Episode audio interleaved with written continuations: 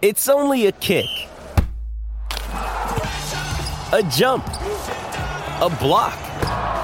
It's only a serve. It's only a tackle, a run.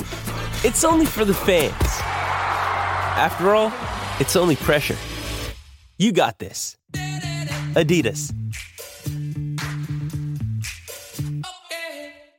Palmerbet on the edge of the box. Oh, it's a straight up screamer! Download our app today and enjoy straight up screamers this FIFA World Cup with great odds, great promos, and same game multi at Palmerbet. Gamble responsibly. For gamblers' help, call 1 800 858 858.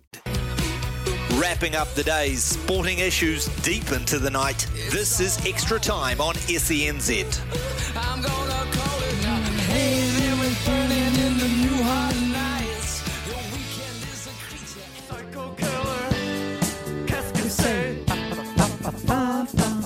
A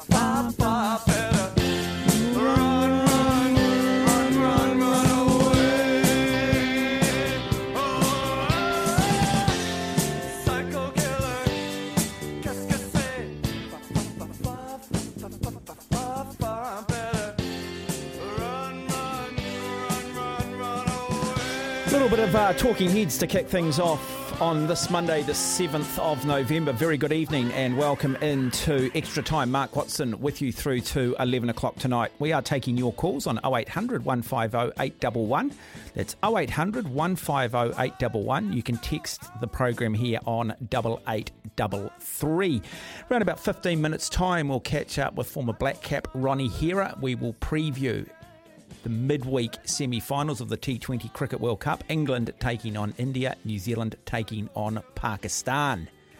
Can you really go into a semi final in T20 cricket with momentum, with form?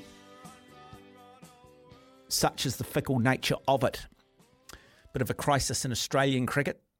A lot of people saying that they need to have a bit of a clean out of their existing T20 side and go for youthful exuberance.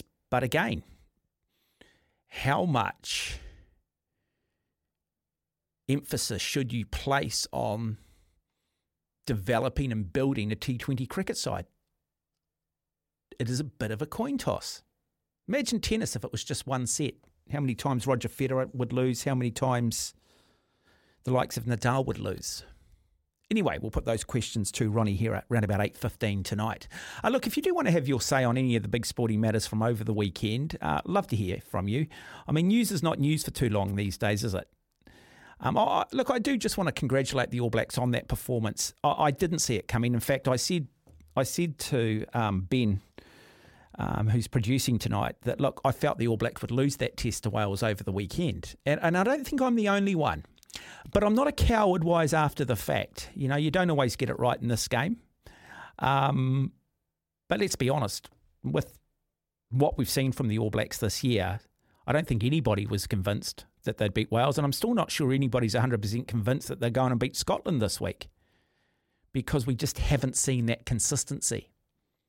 I'm hoping we do beat Scotland. I'm hoping we do beat England and we can actually say, okay, we are now moving in the right direction. We are now moving in an upward direction.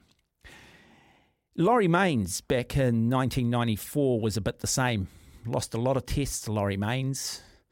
Um, almost lost test to Ireland back then. Um, dropped a lot of matches, if I remember. I'll have to bring up the years 93 and 94 to run through some of those results but he got it right in 95. Now, we didn't win that Rugby World Cup final, but I think a lot of our players were genuinely ill. But it, it was basically the nucleus of a great side in 96 that won the first ever Test series in South Africa with the likes of the Zinzan Brookes, the Robin Brookes, the Ian Jones, um, Olo, Olo Brown, Craig Dowd, uh, Fitzpatrick. Um, you know, it was a hell of a side. Uh, the great Zinzan Brooke, as mentioned and your fingers crossed, you're sort of hoping, you're sort of hoping with guys like Ethan Blackadder coming back into the team, Anton Lienert-Brown, that we might do a similar thing. You might want to comment on that weekend, uh, again on the rugby, 0800 150 811. Are we also seeing the influence of Joe Schmidt? Are we seeing the influence of Jason Ryan? It's hard to give the credit to Ian Foster because remember, when the team wasn't playing well, he didn't accept any responsibility. They sacked the two assistant coaches, Plumtree being one of them. So if you're going to live by the sword, you've got to die by the sword. So if the team's suddenly going well and you've brought two new assistant coaches in, then surely the credit needs to go to them. 0800 150 811. Uh, look, this Kiwi Rugby League team um, only just got up over Fiji. Got Australia next week. Can we beat the Aussies? Can we beat the Aussies? I don't think we can. I mean, neither of these sides have really had any tough games, have they? And we probably went into that quarter final a little bit complacent. We've won everything so comfortably that perhaps we just had a slightly soft underbelly. I didn't pick Samoa to beat Tonga either. Big upset. Feel sorry for the Tongans. I know how much they love their rugby league, and we've seen what they do do when the Tongans play here in New Zealand, and it's one of the best environments you'll get in New Zealand sport. But it is what it is. Samoa getting up and beating England in a semi final. Can you see that happening? I can't. Sonny Bill Williams. It's amazing how this guy is so polarizing and you either love or hate him. I admire the guy for taking on boxing. No one has any right to tell someone else what they can do and can't do. I mean, to get in the ring with Mark Hunt, I said right from the start you are confusing ability with ambition. Mark Hunt on his day is an absolute mongrel. Mark Hunt is a metaphor for that sort of saying that, you know, you've got that one punch chance of winning a fight. But where to for Sonny Bill Williams? How many people paid the 40 bucks to watch that? If so, why?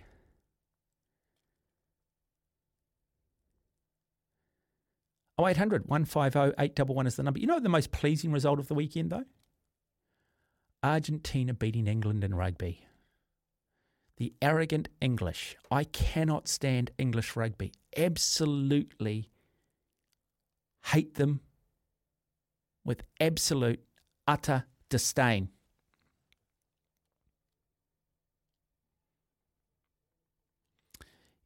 Constantly tell us that the All Black aura is no longer when the All Blacks lose.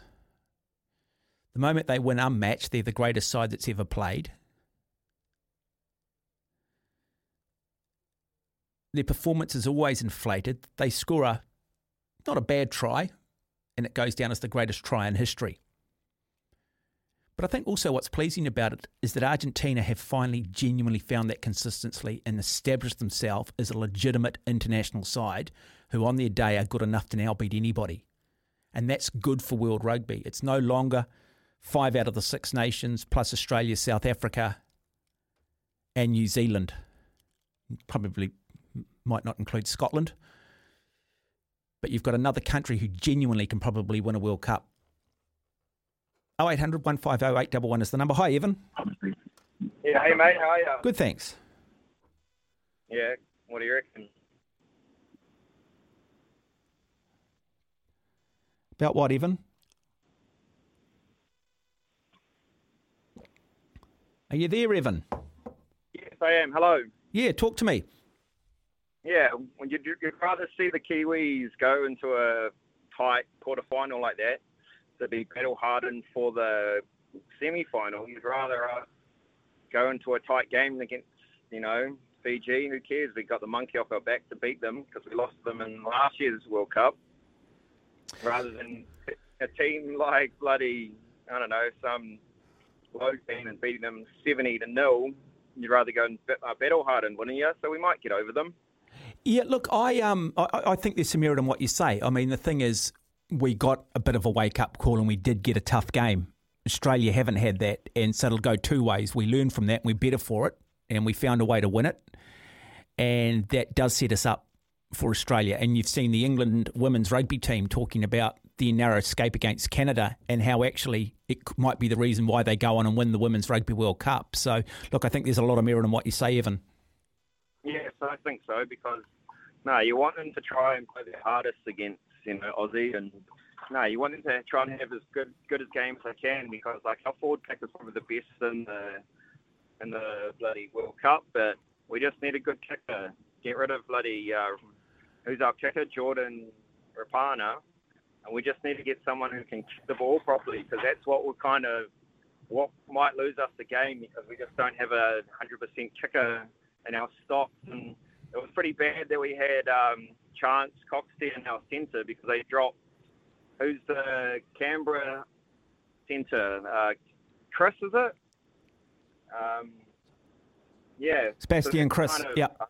yeah, it's kind of unfair as well because like Chance couldn't even make the Canberra team towards the end of the NRL season, and their you know number one centre wasn't even in the team. So, no, nah, just a couple issues on you know, picking who we should pick. Hey, right? hey, hey, Evan, look, I really do hope that we get up over Australia. I want to ask you this: What would be a bigger achievement, the New Zealand the New Zealand Rugby League team winning the Rugby League World Cup, which we've only won once back in 2008, or the New Zealand Women's Rugby team winning the World Cup? Mm, I'd rather us win the Rugby League World Cup, to be honest. yeah, I'm, Evan, I hate to say it, I'm with you as well, mate. Yeah, because what would you rather the Black Caps win the 2020 World Cup, or would you rather the Kiwis win the World Cup? Oh, I'd rather the Kiwis win the World Cup. I would as well because there's a little bit more merit to it as well. well, T20, we t- t- yeah, no, T20 cricket's a game of chance, and I think of the different World Championships they have in cricket, I don't think it stacks up um, in comparison to the one day format. Um, and I think that's highlighted by the fact that the West Indies won the previous two T20 Cricket World Cups prior to Australia winning it last time. And how many people remember that? Look, it'll be a big deal if we win it. Wouldn't it be nice to win both? Wouldn't it be nice to win all three? Will it be one of those? We win the Cricket World Cup, we win the Rugby League World Cup, or we win the Women's World Cup? Or do we lose all three? Do we win one? Which one's more important? 0800 150 811. We'll take a break. You're listening to SENZ. It is 16 minutes after 8. Let's talk some T20 Cricket World Cup. Looking forward to Wednesday night, 9 o'clock. We'll have live coverage, ball by ball coverage here on SENZ. It is the semi final of the T20 Cricket World Cup. It is New Zealand taking on Pakistan Thursday night. It is India playing England. To talk about this, a man who played a number of T20 games for New Zealand, a black cap, Ronnie Hira. Evening to you, Ronnie. Welcome. Evening, Mark. How are you? Good. What are you doing with yourself these days, big guy? Working, yeah. like everybody else. Are, are you working? Are you working in cricket, or are you working sort of in the civilian life? Uh, no, no cricket for me. I work in a digital agency uh, based in Auckland. Um, so, yeah, it keeps me pretty busy. I'm in the client management and uh, portfolio management side. So, yeah, um, pretty much as far away removed from um, sport and cricket as, as possible. I always like to ask athletes that have been sort of at that professional level, how did you find the transition going from being sort of a full time, or maybe not a full time, but basically from being a professional cricketer to then having to sort of get back into civilian life? Uh, I didn't find a, ch- ch- I mean, getting opportunity to find uh, meaningful work was the most difficult part. Um, I don't think it was the transition from being a cricketer or a, or a sportsman. I was just think finding my place and finding something I was interested in, and also finding someone who was willing to give me an opportunity um, and see my my soft skills, I guess, um, from being a cricketer and uh, also, I mean, a, a, sportsman. I wouldn't call myself a professional, but a but a sportsman. Um, and then seeing those soft skills, and then being willing to to train me, and also put in that investment hmm. um, mm. to to upskill me. Was it always the intention? Did you always have the intention of wanting a professional career? And how old had you made that decision that you knew that cricket was never going to last? It was never going to be the only thing. Uh, well, I mean, I, I, think I fell into it um, in terms of playing for Auckland. I was a net bowler, and then um, got asked to play uh, for Auckland and, and attend a few more trainings and things. So I sort of fell into it, and then yeah, sort of 15 years later, you're kind of sort of figuring out what to do next. But I did quite a bit of, uh, I guess, planning in terms of my exit out of playing, and I guess I relatively finished uh, quite early at 29 uh, for a spin bowler. Um, I think the writing was on the wall for me. I probably wasn't going to play for the Black Caps again, so um, you know, I was probably going to get overtaken by guys like Ish Sodhi and Mitch Santner. So um, my window sort of closed, and I had to be brave enough to, yeah, sort of start a career at that time at 29, and I'm 36 almost now. So yeah, I'm sort of five, six years into uh, a working career. Yeah, no, remarkable. Yeah, tough decision. Uh, uh, tough decision indeed. So, looking back on your career, did you sort of achieve more than you ever thought you would achieve as a cricketer? Uh, yeah, I mean, if you'd say that I could have played one game for New Zealand, let alone the handful that I did play, I would have been pretty happy with that. Um, but also then thinking all the other people that put time and effort into developing my career at various levels and stages, um, it was, it was all worth it for for the one time I got to play with guys like Brendon McCullum and, and Martin Guptill and uh, Southee and those types of guys, and had my name up uh, in the same team as theirs. I guess it was all worth it, yeah, even for one game. Mm. Is there one ball you remember at international level that you bowled? Uh, I can remember some that I got hit for, um, sixes, big sixes, being a being a spin bowler. Um, but I guess I, I remember the times where I was out there with a bat actually, because there weren't too many of those. Um, got a chance to bat at Eden Park under lights against England, which was quite cool. Um, faced one ball from Dale Steyn, and he and he got me out. So um, a couple of highlights um, for sure. Yeah. Okay. Look, um, we take on Pakistan. India take on England. Of the other three teams, which team would you prefer New Zealand to be playing? One that got eliminated, actually, South Africa. um, I was hoping that they would have. Um, I was hoping that they would have snuck through the semi-final, and um, their their monkey on the back would have been a lot larger than than ours in terms of trying to make the final. We've done it over the last little while, so I would have rather they had um, got up against Netherlands and, and squeaked through, but um, yeah, I, I'm a bit concerned about playing Pakistan. They always seem to to turn up and um, you know do very well against New Zealand in semi-finals. Uh, I know it was in the in the 50 over World Cup, but yeah, 1992 and also 99 where they turned us over mm. into one-day World Cups. Um, they're they're a dangerous team. They would probably be the least favourite that I'd like to play. Yeah, I remember that. I was at that game at Eden Park in '92 with Inza ul Haq. Yeah, Martin Crowe scored 100 that day, and you're right, they tipped us up and went on and won it. And who would have thought that Imran Khan would become the prime minister of that country and end up almost being assassinated just a couple of days ago. It's it's it's, it's a remarkable world in which we do live in. Okay, so let's. What do New Zealand need to do to beat Pakistan here? I mean, do we bat first? Do we? Is batting the way to go? I mean, what's the strategy in T20 cricket? What are some of those automatic default settings? I mean, I think they'll assess the conditions. They've played on a number of used wickets over the last few games towards the end of the group uh, or um, group stages. So I think it should be a fresh wicket. Um, and yeah, on a fresh wicket under lights, I'd say they probably want to be batting second if there's any type of dew. The balls get on and maybe negate some of their spin bowlers and their slower bowlers. Um, but I guess the pattern of um, how they played against Australia in that first game at the same venue would be probably what they'll want to take in if they had the choice is to really um, bat, batting second or batting first is really going hard at those first six overs. Um, Finn Allen and and Conway, although Conway's game's not really to go that hard, it is just to leave it to Finn to get us off to a, a hot start.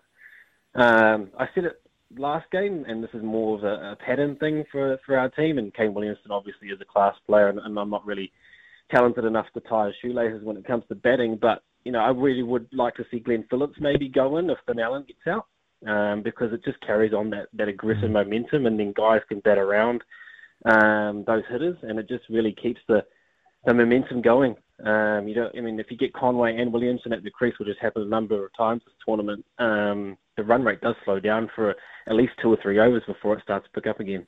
Okay, so maybe changing Glenn Phillips, putting him at first drop, Williamson at second drop. Outside of that, do you like the balance of this New Zealand team? Do you like the look of it? Would you make any changes?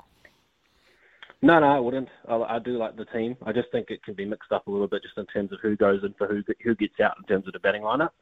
Um, but I don't think there's anyone sitting on the bench, um, which they'll call in um, this late in the state, uh, this late in the piece, heading into the, the two biggest games. Sri Lanka were very effective against us by opening up with spin. Could you see Pakistan doing something similar?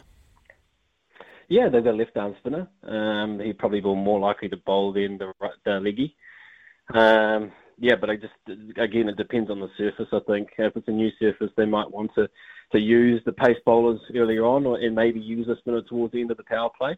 But yeah, I mean, if they are going to open, it will be probably with a left arm spinner. How much momentum can you take into a T20 game, into a T20 tournament? I mean, it's a little bit of a game of chance, isn't it? One or two players can take it away from you on their day. Can you go in with momentum? I think you can go in with confidence. Um, I'm not sure if you can ride any momentum from, from the previous games. Um, guys who are in good form will take that confidence and, and the belief that they've played well in previous games. Um, but yeah, like you say, it only takes sort of five to ten balls for a game to, to turn on its head with, with someone getting hot or you know someone taking two or three wickets within the space of two overs. So um, it literally is those fine margins, and, and because of T20 and and how short it is, I mean it's not the you know people might not see it as the purest form of the game, and also uh, probably third on the list uh, when you think about it in regards to one day cricket and Test cricket. Um, it does have its um, you know, it does have its quirks. You know, you, don't, you don't, really don't have a lot of time to to um, to dwell on things. You just have to really, you know, if you are in a bit of a, you know, two or three balls and things aren't going that well, you know, in two or three balls they can change so quickly. So. Mm. Um, momentum, no, but confidence, I think you can take some confidence into these games. Yeah, when you're batting confidently, we often see it, and we see a team that needs to suddenly, you know, off the last three overs, need to want to try and, you know, hit 30, 35, 40 runs. And we often see players go away from their conventional game and look to slog. Um, why, what, what, you know, what is the sort of the methodology around that? What, what's the, what, what are the rules that govern that? I mean, are you better just to play um, more orthodox, or and why do players tend to sort of just go for the big slog? Yeah, I mean, if you don't have it in the kit bag, um, if you're trying to bring it bring it out under pressure, it can, it can become quite difficult.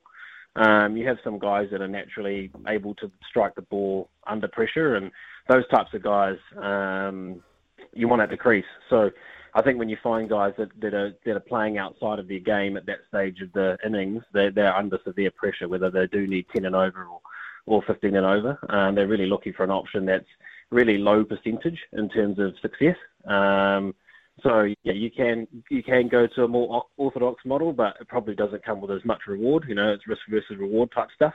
Mm. Um, but then you have guys down the bottom of, especially our lineup, uh, Neesham, Santner, um, guys who can really clear the boundary. Um, Glenn Phillips, like I mentioned, is batting in the middle there.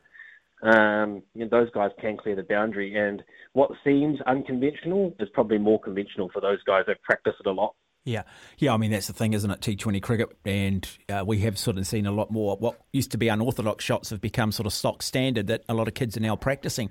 There was a little bit of criticism around this Black Caps team prior to that first game against Australia, um, and maybe that Kane Williamson we were just a little bit too conservative. We weren't attacking enough.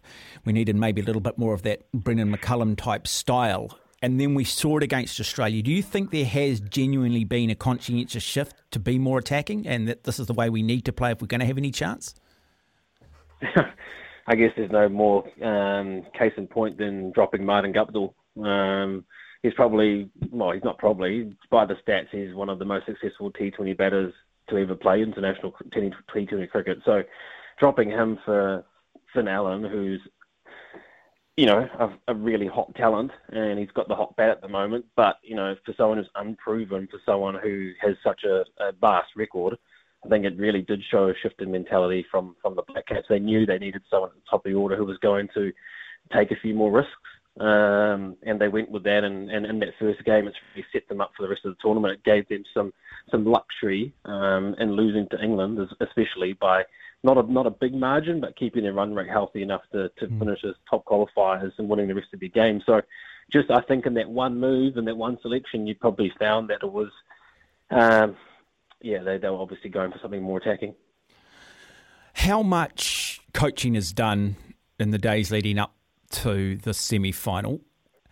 Um, how much analysis of the opposition and how does that look? How does that play out in the team environment? Are they sitting around in a room looking at video monitors? How much discussion, how much talk, uh, maybe in small groups or collectively as a whole? Uh, yeah, two points there. I think the second point is probably a little bit of that's going on because they just played Pakistan recently in Christchurch in that tri series, so they'll have enough recent data and um, trends that they can go that they can go to to, to analyse what, what guys are going to do. There aren't any new players that Pakistan have introduced, as far as I can see, that will take the Black Caps by surprise. By surprise. So um, they will have that information at their disposal. Um, and you know they've just got to back themselves in terms of their plans and, and what they're what they've got um, in regards to can they be coached at this time. I don't think they can learn anything new. Let's put it that way. Um, going to the game with what they've got, um, and I think they'll back the personnel they've used for the last few rounds at least. Um, and then yeah, I guess it is just a, a match-up thing on the day. You know, who can who can execute the, the best under under high pressure cricket. Mm, okay, let's just uh, quickly get your thoughts on the semi final that follows the day after, and that is between the might of India and England. Uh, do you have loyalties to either? Is there a team that you prefer New Zealand to play in the final? If we, in fact, beat Pakistan, of course. Yeah. Yeah, well, yeah. I mean, the best yeah, the best scenario is that we beat Pakistan and we go to the, go to the final. But um, look, just just purely for what happened in England um, at Lords and, and how that played out and, and things like that, it would be nice to tip tip England over um, and win one, uh, win a, a, final against them. And I think the games that New Zealand play against um, England are, are pretty close. We match up against them, um, you know, pretty closely. Um, the only other thing I'd say is that you know beating beating India with all that support at um, wherever they play is going to be um, it's going to be a sellout. So the atmosphere is going to be red hot. Mm. So if you can turn them over on a day like that, um, you know, it's sort of the, the type of stuff that dreams are made of. Yeah, Ron, I was going to ask you. I mean, I see you were born in England, but your heritage is it of Indian background? Yeah, yeah, I was born in New Zealand. Uh, yeah, yeah, my but, family, my father was born in New Zealand, but um, yeah, my family uh, originated from India. Yeah, so um, in, in, but I don't have any. No, I was going to ask. Any allegiances to them? no, I was going to ask whether you, uh, whether you, your family, or possibly grandparents still have an allegiance to India. No, no, no. I mean, um, yeah, my grandparents have long passed, but my uh, my dad was born in New Zealand. As far as I'm concerned, uh, I'm more a lot more Kiwi than I am um, Indian. Obviously, I just look a little bit more Indian then I do um, the normal sort of Kiwis that are running around. But you know, same as sort of Ish Sodhi and uh, Patel, we're um, you know, we're represented New Zealand or representing New Zealand. Um, and yeah, when the when you're playing against them or you see them in a tournament and come up, come up against them, then yeah, there's no sort of allegiances, and I know that my family would be uh, backing the Black Caps and uh, and some of the guys that we know in the team as well. Yeah, no, no, I was sort of probably wondering if there might be some favouritism towards India over England, but um, it sounds to me mm. like you. Uh, no, I, I genuinely believe that um, if we can if we can play England in the final. Um, we've played them enough now, and we've had some really good goes at them. I think we'll get one over them. India is probably more dangerous. They've got a, a really, you know, fiery batting lineup, and um, and we haven't played them for a while. That's the other thing. So, um, sort of that to your point earlier, you'd have to do a bit more scouting and a bit more research on those guys as to developing plans, and it yep. probably wouldn't be over a, a, longer period of time, right? You've got to do that over like a two or three day turnaround. Ronnie, Hira it's been an absolute privilege to chat to you. Um, outstanding. Thank you for taking the time and joining us on the program. No dramas anytime. Thank you, Ronnie Hira. There, uh, some wonderful insight. What a great story he is in his own right you know, tuning up and being a bit of a nets bowler for some of the Auckland boys, then getting into the Auckland side and then going on and playing for New Zealand. 20 matches at a T20 level. 20 more than most of us. 28 minutes away from nine. Uh, your thoughts? You've heard the interview. 0800 150 811. Pakistan, does it, they scare you? Look, I, I, I think any side scares me. And I tend to probably go into all of these games a little bit pessimistic because just so often we've come up short in big cricket matches, haven't we? And we haven't got that monkey off our back just yet. Going to need to get off to a good start, whether we bat or bowl. I think we've certainly got the bowling line up to restrain Pakistan, but I think they've also got the bowling line up to restrain us. But an interesting point that Ronnie Hira makes of bringing Glenn Phillips in ahead of Kane Williamson. If Finn Allen should find himself back in the pavilion early, bring out a stroke maker, bring out an attacking batter. 0800 150 811 is the number if you want to talk some cricket. The lines are open too, just on those other matters that we did discuss. Anything that you wish to discuss from the weekend. Uh, rugby league, the fact that we only just got over Fiji, does that actually put us in good stead because it's a timely reminder about complacency. Are you confident that the All Blacks will go on and beat Scotland? Or have we just still not seen enough consistency under Ian Foster to still not be a little bit jittery? There's talk that they might change the starting lineup to this All Black team. I still don't understand why they do that. Stick with your best side, build some momentum. There is too much rest and rotation. They're saying it's only a six day turnaround. Hey, guys are going to play for 60 minutes. Surely they're fit enough. Surely they recover both mentally and physically within six days. Why risk getting beaten by Scotland for the first time in our history? Because I'm not sure that I've seen enough from the wider squad to be convinced that we can that we have that luxury. 0800 150 811 is the number. And how good was it to see Argentina beat England?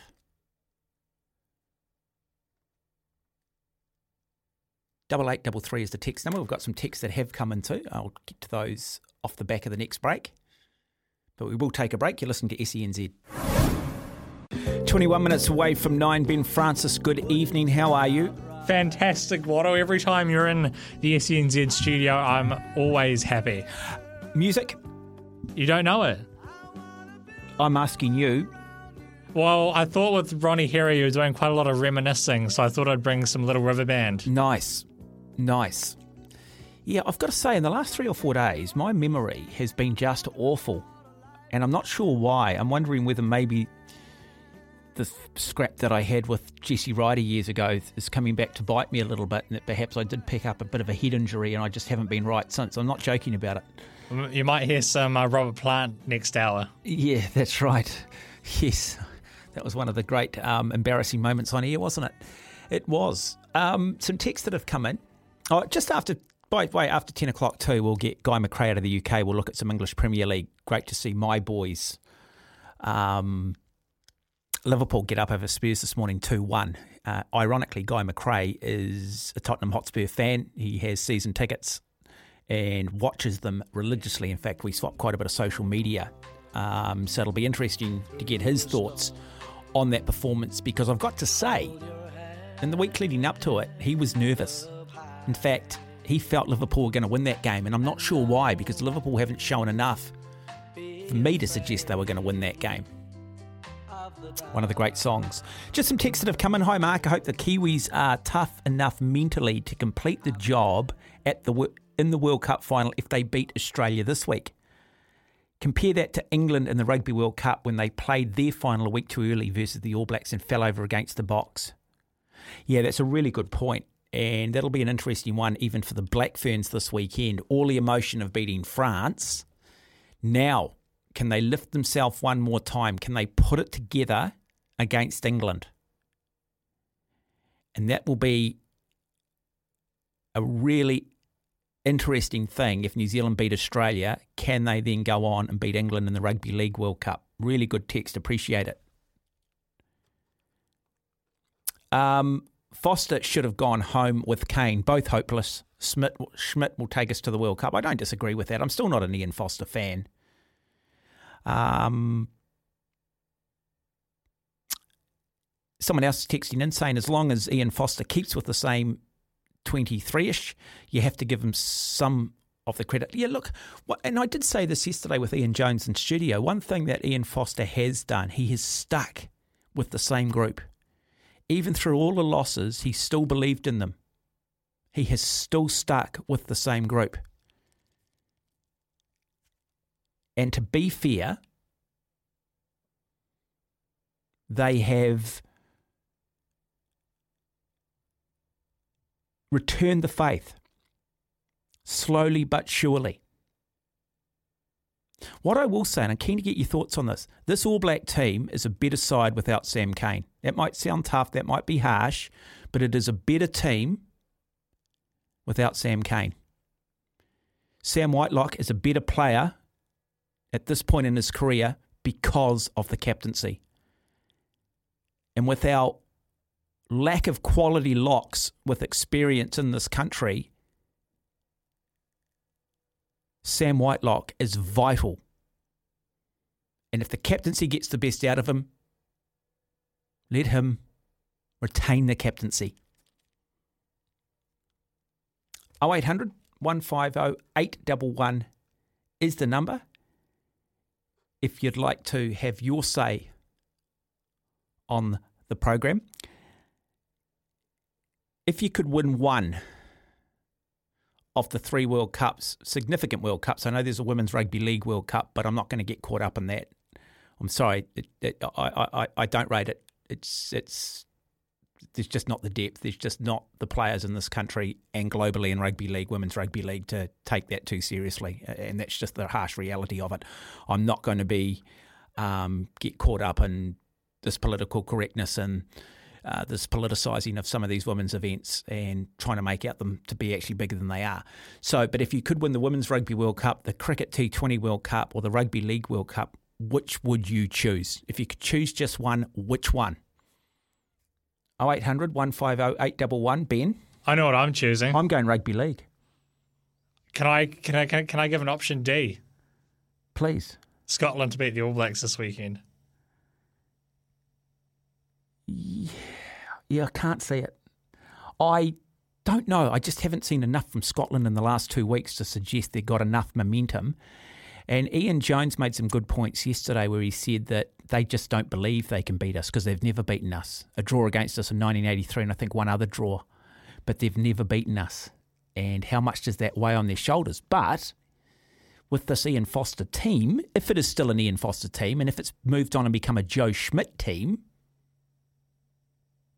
then I don't think they've got a chance. But if it's still an Ian Foster team, hey, I, I, I think it's going to come down to team selection because usually against Scotland, the All Blacks do a bit of rotating in their team. And Scotland came, I know it was a few years ago, but Scotland came very close to actually tipping up the All Blacks last time in at Murrayfield.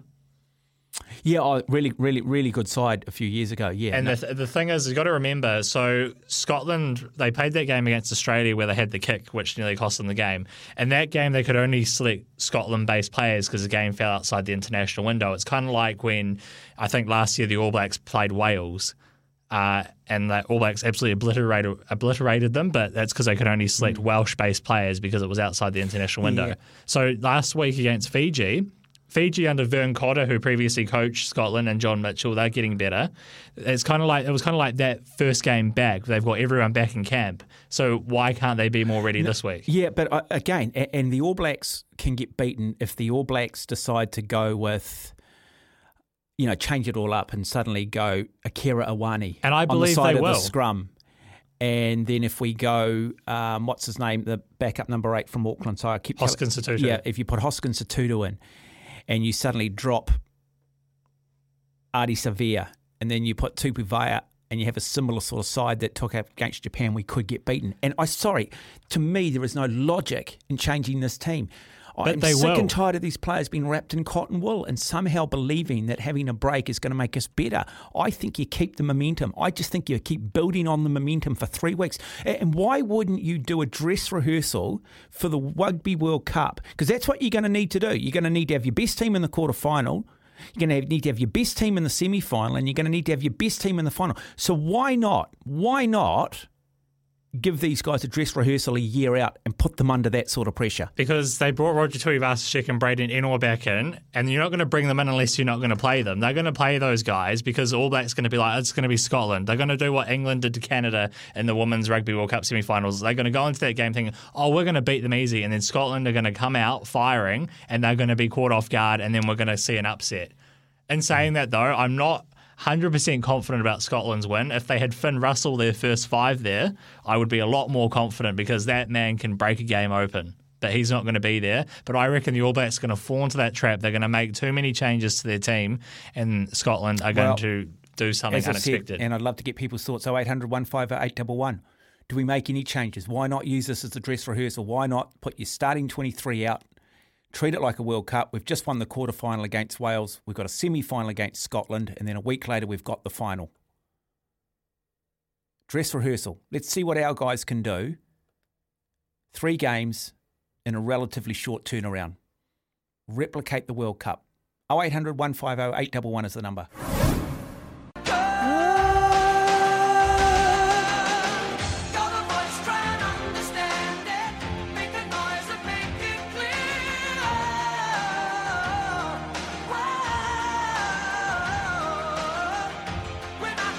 Seven minutes away from nine o'clock, um, someone's texted in and said, I agree, Women's Rugby League World Cup is not as good in standard as it could be, but I say to you, Mark, in due time, the Women's Rugby League will be a better will be a better on standard. Trust me on this one. Look, that, that's what I'm saying. I've got no problem with these Women's Rugby League World Cups, these rug, Women's Rugby World Cups, uh, men's netball. I think we can use that model as well. But let them evolve just let them organically grow. Let's not manufacture them. Let's not try and make out that suddenly they are on par with, say, the men's equivalent, or in the case of men's netball, the women's equivalent. Just let them go. It's not, you know, if, if say, the women's rugby league team win the Women's Rugby League World Cup, the reality is I, I wouldn't have them part of any Halberg discussion. I, I just don't think the standards there internationally. Um, I just don't think there's any real depth of competition. That's not to say in 20 years from now that might not be the case. And I do apply that to a degree to the Women's Rugby World Cup. Yes, Canada pushed England, but the reality is there's still only three teams that I think genuinely good enough of winning it hopefully the next time the World Cup comes around, there will be five teams. And then beyond that, six teams. Might stagnate at six for a while. And then eventually, 30 years down the track, we've got seven teams that can win it. I tell you, I'll talk a little. Actually, yeah, I'll, save it till after nine o'clock. Um, got plenty of audio that we will bring you, including Michael Cheika. Um, we'll bring you some English Premier League audio um, just audio from over the sporting weekend. So we'll do that between 9 and 10. But I do want to keep the lines open um, on 0800 150 811. Uh, Peter McSee believes the All Blacks will win by 30 this weekend. I hope you're right, Peter. I hope you're right. I've got to say, the national anthem, Welsh national anthem at Cardiff Arms Park, and I still call it Cardiff Arms Park. I'm not sure what its official name is these days. It used to be the Millennium Stadium, and it's it's got some corporate name now. Uh, but even playing at Murrayfield in Scotland, the flower of Scotland, the bagpipes. They're just great traditions, aren't they? They're just one. They don't realise it. They all sort of look at the haka and think that's the greatest thing in world rugby. But I actually think the Welsh national anthem, Scottish national anthem, uh, playing in Ireland. I'm not going to include England because I just can't stand them. But the way they do their pre-game, to me, is as spine tingling, goosebumps to the same degree as perhaps they get from watching the All Black haka. Four minutes away from nine. Back after nine o'clock. Guy McRae from the UK talking. It's got a nice little tune to it. Guy McRae from the UK. You can turn into a rap tune. Uh, brilliant commentator. Worked with him at a number of Olympic Games tennis, table tennis, football, you name it, he can do it. Mad keen Tottenham Hotspur fan. He's going to join us on the program around about 10.30 tonight. We'll look back on the English Premier League. Good to see Chris Wood scoring for Newcastle uh, earlier this morning as well. So we'll run through all of those results. We've got plenty of audio to bring you this hour. We'll hear from Michael Cheika.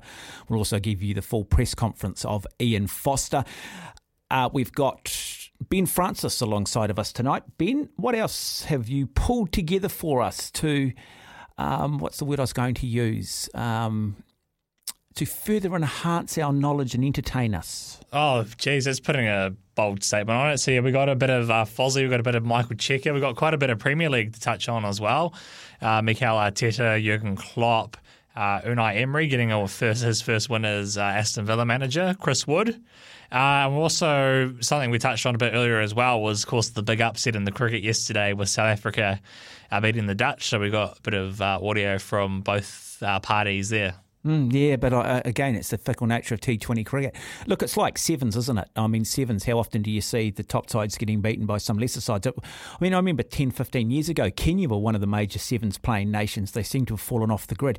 It's interesting, why hasn't there been a lot of discussion around the New Zealand sevens team and whether Laidlaw should remain as coach? Do we need a bit of a clean out finishing ninth? Ninth at the Hong Kong Sevens, the Blue Ribbon Sevens event, and we finished ninth. Not good enough. I had to laugh when Sky Television put a little post up on social media, clearly advertising the fact that they were showing the sevens, but congratulating New Zealand on their ninth place. Congratulating the All Blacks, the All Black Sevens in ninth place.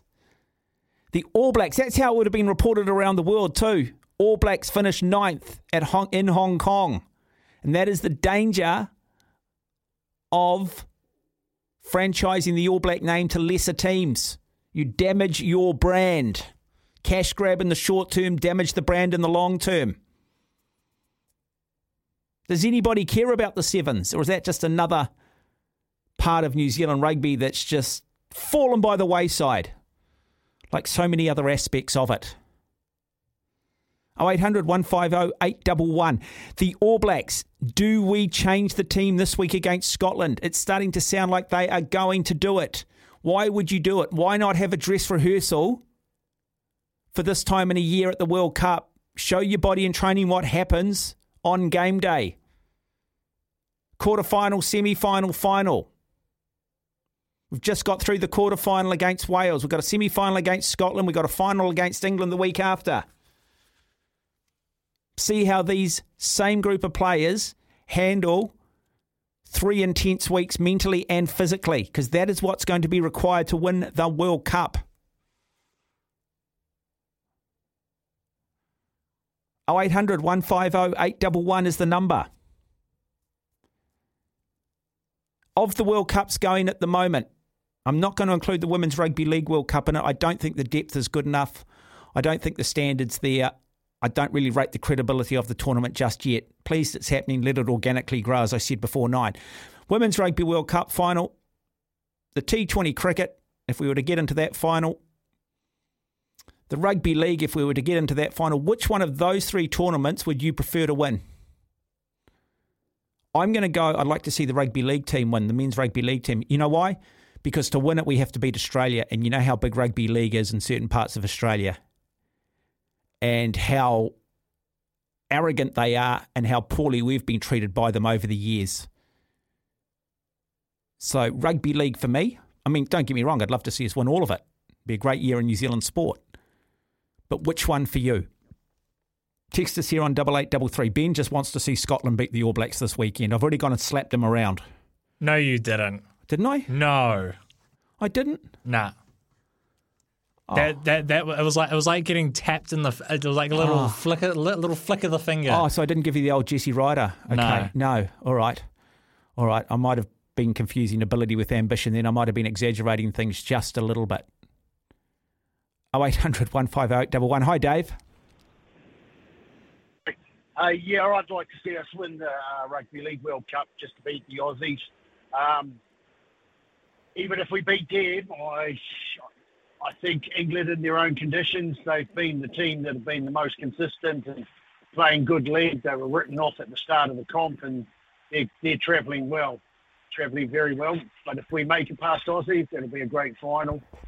Um, I think they, they, I haven't been engaged with the Black Ferns because it was rubbed, rubbed down our, run down our throats a bit. But I did watch the game on Saturday night, and I thought they performed very well. And I think um, we've got a good shot of beating England because of their top two inches. I, you know, I think in front of a big crowd. Apparently, they've only played in front of twenty thousand before. I think they could beat get a bit overawed, and uh, we yeah, could beat them. But I'm not sure that yep. New, I'm not sure New Zealand's used to having played in front of big crowds either. The only thing, Dave, and someone mentioned this earlier, and I think it's a good point. We saw it with England yep. in the in 2019 Rugby World Cup where they beat us, but they couldn't get up yes. a week later to beat South Africa. It was like that was their World Cup. They'd won it, and for whatever reason, they couldn't get up. And I'm hoping the Black Ferns don't fall into that trap, where I think England getting scared by Canada. I think probably do go in as the favourites. Um, and the same thing I think we can apply to the rugby league. And you mentioned it. So if we get up and beat Australia, how much emotional energy does that take out of us? And do we have the ability a week later to get up and beat England, as you mentioned? Well, on paper, which is only on paper, we do have probably the best squad. We don't have a kicker for the rugby league. Um, yeah, it'll be it'll be hard for us, but they, you know, those guys. I think they've got a very good brotherhood amongst them. You know, the culture word. I think they get on with each other, so they they could do. And with the Ferns, I think having Ted and Wayne Smith there, probably two of the best rugby brains, especially the professor, they'll bring them back down to earth real quick today. They'll bring them right back to earth and say, job's not done. Um, and if you ever wanted two guys to do that, they're the guys. In regards to the All Blacks, I think we will make changes unnecessarily. I, I'm with you. We should we should play our best team every game. Doesn't matter if we're playing Zimbabwe or whoever. We should play our best team every game. And if someone gets injured, then we bring yeah. the next best guy in. Yeah, that's and, how we should play. And, don't pick such a big squad. So those players um, that just miss out can play in the NPC or can play in club rugby or can just be playing and then pulled in if need be. And I think one of the dangers when you pick such a big squad is you almost feel obliged that you have to play some of these players at some point because they just haven't had enough rugby. And while you might argue that it's a strength having such a big squad, I think it's ultimately a weakness in terms of player development. Yep, you agree. I did watch the um, the New Zealand 15 team, who I like to call the Alpha Possums because they're not the All Black 15. Um, and I thought they played very well, and I thought they played, you know, with a bit of flair. They weren't, mm. it wasn't so uh, robotic the way they played, and there was a couple of, you know, Shaun Stevenson was good, and uh, Damian McKenzie was very good. I thought they were great, and it, we've we've uh, beaten England at Twickenham, like Argentina. It, that's the best thing. I've been at Twickenham when we've lost, and I had the guy next to me, an English guy. He says, "I knew you were going to lose after the haka." I says, "Well, why didn't you bloody tell me?" Because um, he's, cause he's a coward wise after the fact, like a lot of the English. Yeah, the only time I cheer for the Aussies is during, which I don't like to do, is during the Ashes, and it's only because they're playing England. Uh, yeah, it's funny. Know, I, I, I, tend to go the other way with the English cricket team. I don't have as much disdain for the yeah. English cricket team as I have for English rugby. I just cannot stand English rugby. I think I hate Australian cricket more than I hate English cricket, so I probably tend to go the other way. But um, yeah, but there's not much in it. Yeah, no, no, there's not. Yeah, I don't know. I just think when England wins sports, they're just so arrogant about it. You know, like you say, if they get a good try, it's the best try in history. Um, yeah, and that Twickenham crowd singing Swing Low is, is torture, absolute torture. So I love it when we beat them. But um, yeah, that's well, we got a good chance against you know Pakistan. We didn't do good, too good in '82. We could turn it around. And like you say about when you were saying about T20's a game of chance, nothing was proven surer than last night when the Netherlands beat South Africa. Oh yeah, but we, but we sort of saw Zimbabwe having some victories. We saw you know Ireland yeah. and these sides pushing and upsetting countries, um, and that's why I don't place as much merit on winning this World Cup as say the One Day Cricket World Cup or. Um, you know, I'd still rather, you know, I'd rather win a Test series in Australia than win a T20 Cricket World Cup if oh. I can. Yeah. Yeah, winning a Test series in Australia or India would just be fantastic. Yeah. But yeah, yes, was it Scotland and Zimbabwe, they bowled um, uh, Pakistan and West Indies in the opening rounds, didn't they? Absolutely, they did. Absolutely, yeah. they did. But yeah. look, it would be great for New Zealand cricket because other than that, what was it, that Champions Trophy that we won in Kenya back in the early 2000s, the reality is we actually haven't yeah. won much. We might have been in some finals, but we actually haven't won them. And I'm always saying this when you get into a final, if you don't win it, you may as well have finished seventh or eighth. The reality is you're not going home with a trophy, are you? No one remembers who comes second, mate. You know that. Hey, no one remembers who comes second. Hey, Dave. Okay. D- lovely to have you on the program. Thank you, and appreciate you listening to the program. Cheers, it is 12 minutes after nine. You're listening to SENZ. Telephone number is 0800 150 811. Um, hi, Mark. If the Scots win, Ben can wear a kilt for a week and eat porridge for breakfast, lunch, and tea. Well said, Craig. And you know they don't have anything underneath the kilts, too, so he's got to go commando. He's got to go nude. Got no shame. I'd find the wool quite itchy. I would gladly do that if they won. Mm. I'd be so happy. You'd probably. Oh, I think we're doing the show next Monday because it's on the games at three fifteen a.m. New Zealand time Monday morning. You'll probably never see me any more happier. Hmm. Scotland won. I, I I'm not kidding you. I was at my other media uh, company I used to work for. Uh, I was doing updates. Well, why do you have an affiliation for Scotland? You look a little bit Scottish. That's where my family's from. I know. I was going to say you look a little Scottish. I don't know what Scots look like, but you look Scottish. It's where, it's, well, it's where my family's from. Yeah. And uh, when Andrew Cotter was calling that game right at the death, and Stuart Hogg made that break, and then Beauden Barrett just doing what Beauden Barrett does, saving the All Blacks skin, I was on the ground crying because I thought I for a split second there I thought we're gonna we're gonna win. We're gonna I win. remember watching Scotland play Japan at the Prince Chichibu Rugby Ground in 1989. Japan were not a part of the IRB then, and it was their first win ever over an IRB nation. And playing for Scotland in midfield was a guy by the name of Sean Lineen, and Sean's father was an All Black, Terry Lineen. And I spoke to Sean after the game, and I've got to say he was very, very polite. But I'll never forget that. Yeah, watching Scott, I've still got the ticket at home, ticket stub somewhere. Japan's first ever victory over an IRB nation, 1989 Prince Chichibu Rugby. And you can Google that one. Might even be on YouTube these days. Who knows? Yeah, who I might even have a look during the break. 13 and a half minutes after nine. Telephone number 0800 150 811.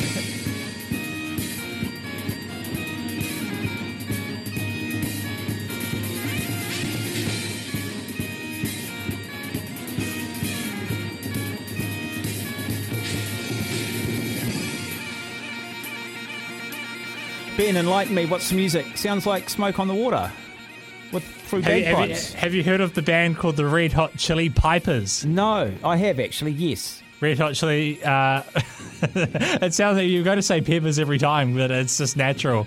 Uh, but this is a this is a pretty much like a bagpipe version of uh, Thunderstruck. Is it? Yeah. Oh, you can hear it now. I've got to say, when it first came on, I thought it was. We all came down to Montreux on the Lake Geneva shore. They, they won some they won some the talent Mamas. contests and and of course pretty big in Scotland because they do like bagpipe covers of Yeah, like really no, big very, songs. very clever indeed. Hey, I did find that um, game between Japan and Scotland from the Prince Chichibu Rugby Ground, 1981, 28-21. Japan ended up winning that game.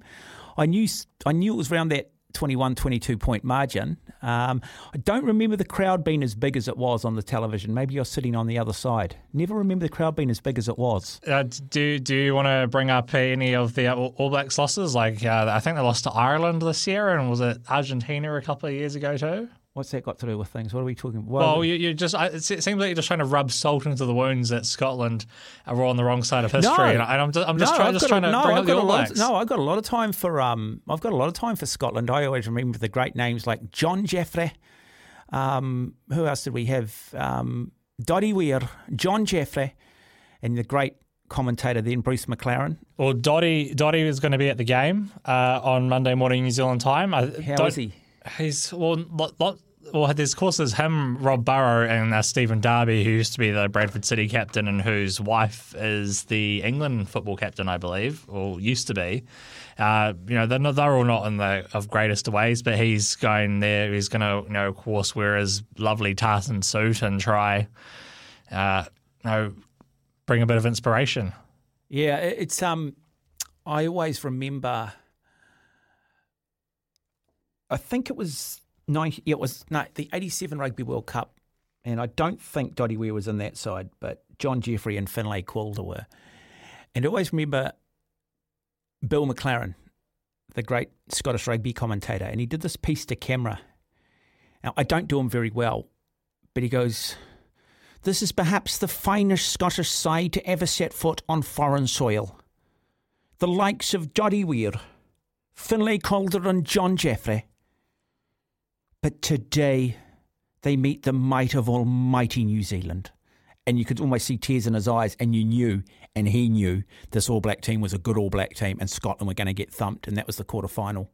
But I always loved that, the way it rolls off. Finlay Calder, uh, Doddie Weir, and John Jeffrey. I think you just did a very good impersonation there. Yeah, I just love the way that just rolled off. John Jeffrey, Finlay Calder. Uh, yeah. Um, yeah, always loved that guy, mate. Bill McLaren, one of the great rugby commentators, if not perhaps the finest that's ever lived. In fact, I'll say that. I think he's the best rugby commentator we've ever had. I remember 1996, and he was doing some of the tests in South Africa, and his pronunciation of Christian Cullen, the Paekakariki Express, was just superb. And Christian Cullen, the Paekakariki Express. Anyway, um, 0800 150 811 is the number if you do want to phone the program. We've got some audio. I'm thinking we might hear from Michael Cheika. A remarkable thing, Michael Cheika. So here he is coaching Argentina to beat England. But it was only, what, a few days earlier that he was actually helping Lebanon with the Rugby League World Cup. Yeah, it was literally about 48 hours beforehand. He was in the stands wherever they played uh, Australia in, in their quarter final. And then he's in, you know, London it, it, it does show, though, doesn't it? I mean, he didn't have a lot to work with when he was coaching Australia, and therefore he was much maligned, and people didn't rate him as a coach. He's gone to Argentina and done some great things with Argentinian rugby. Um, and you now wonder whether, in fact, he's a much better coach than perhaps we gave him credit for. And then on the other hand, you get a guy like Ian Foster, who's got a hell of a lot of talent, can't seem to get the job done, and just highlighting that, in fact, he is actually inept and not a very good coach. Right, let's hear from the Argentinian coach, Michael Cheika. It was good. Uh, it was tense as well, you know. But uh, I really liked the way the guys prepared this week. You know, they had a really good attitude about them, and it, I suppose it was, it was tricky too because like no one inside of that team has won against England before, so you've got to combine the mental side of it with the with the tactical and the, the technical, and of course it was only a small margin too, you know. So, um, but uh, it, it, was great. It was a great feeling. Good, really nice for the lads as well to get that opportunity to to, to have that experience here. Mike, you got England the World Cup as well. Do you feel like Argentinian rugby beat the All Blacks this year, beating England away this year, really putting a marker down for that? Uh, I'm not a big. Uh, I'm not big on the you know laying the markers and all that type of stuff. Every game's. Well, we're talking about the, the best teams in the world here. Every game's played on its merits, and maybe a little bit from a confidence point of view for us to have now actually done that for those boys to have won that game. You know, so but as far as the, the game itself or what happened in the game, it'll be a totally different game in nine months' time or whenever that game takes place. So, I, no, I don't think we're laying down a marker for anything. I think we're just trying to do our best to learn, get better, um, improve as a team, and have a better approach to playing our footy. You know, and um, they had a good approach to playing their rugby today, and they got the reward. Michael, it's been a bit of a busy week for you personally. I just wondered how do you reflect on it now, and, and what you're going to do to kind of wind down or celebrate Sunday. Uh, well, to be honest, I've loved it. I know I didn't know what would.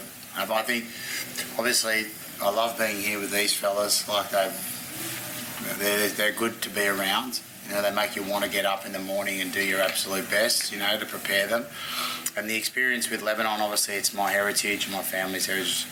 At the World Cup was probably at the rugby league was probably one of the best in my life, sporting wise. Like just that that connection back to your, you know, your heritage and the coaching guys from totally different levels of footy, you know, amateurs, and it was it gave me so much energy to down. I felt like the week was pretty seamless, really. I didn't there wasn't too many hiccups, and you know, I've gotten lucky. I've got great people with me, you know, here with Felipe and Juan and um, David and, and Andres and all of the team here, and also with with the Cedars with Matt King and and Robbie Farah and those guys. I felt like and that it was really comfortable for me to be able to to enjoy the week, not just do the week.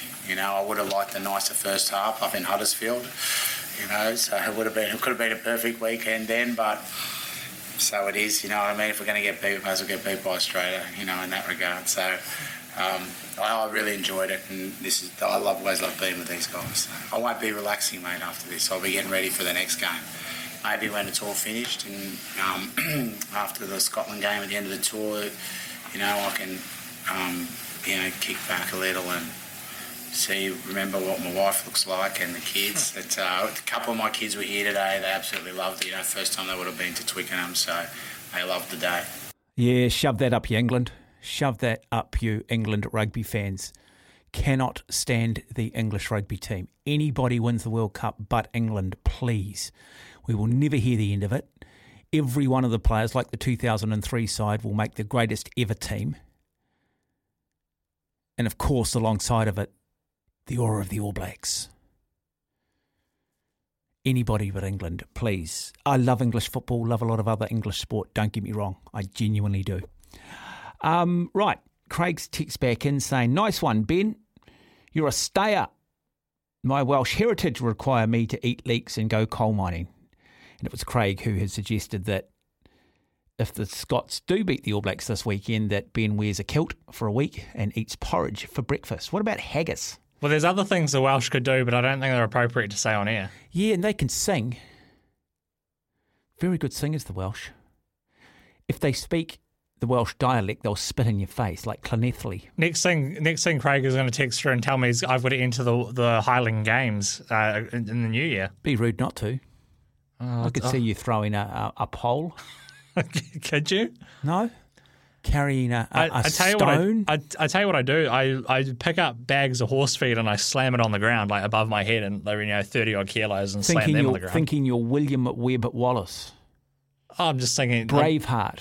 something like that. I yell freedom as I smash it on the ground. I'm like independence from the English. He was hung, drawn, and quartered. A pretty brutal way to die. Not a nice way. Not a pleasant way to die at all. 28 minutes after nine. We'll take a break. Lines are open 0800 150 811. Should the All Blacks make changes to Scotland? I don't think they should. I think the same 23 should take the field unless there are injuries. And this should be a dress rehearsal for next year's Rugby World Cup. We're going to have to win three massive games in a row, and our players are going to have to have the mental fortitude to do it.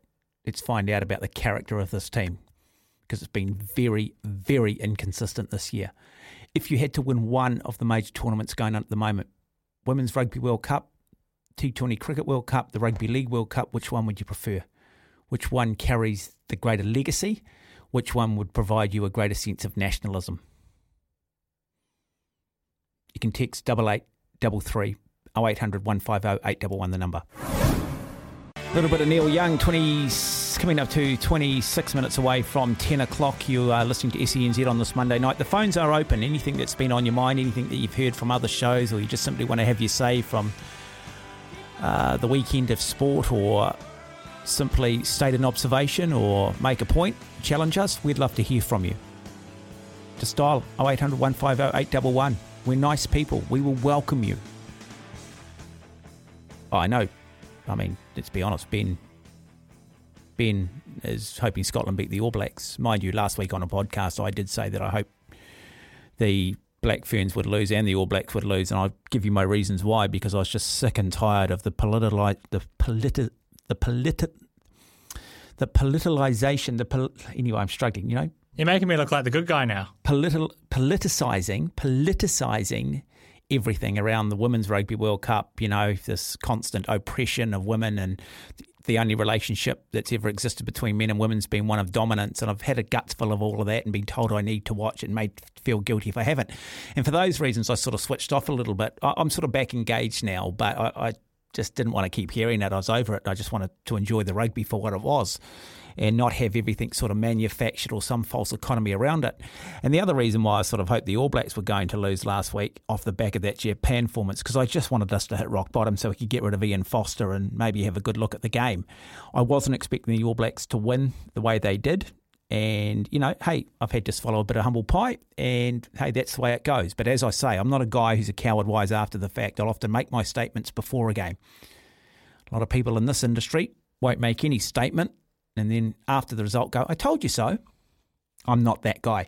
Great sh- text that's coming from Jamie from Wanaka. Great show, guys. I reckon it would be great to win the Cricket T20 World Cup by beating England controversially in a super over in front of a packed house at the MCG. Brilliant, Jamie. If that was the scenario, without a doubt, that would go down as one of the great moments in New Zealand sport. But wouldn't it also be great to beat the Australians in a rugby league semi final and then to beat England in England in a rugby league World Cup final?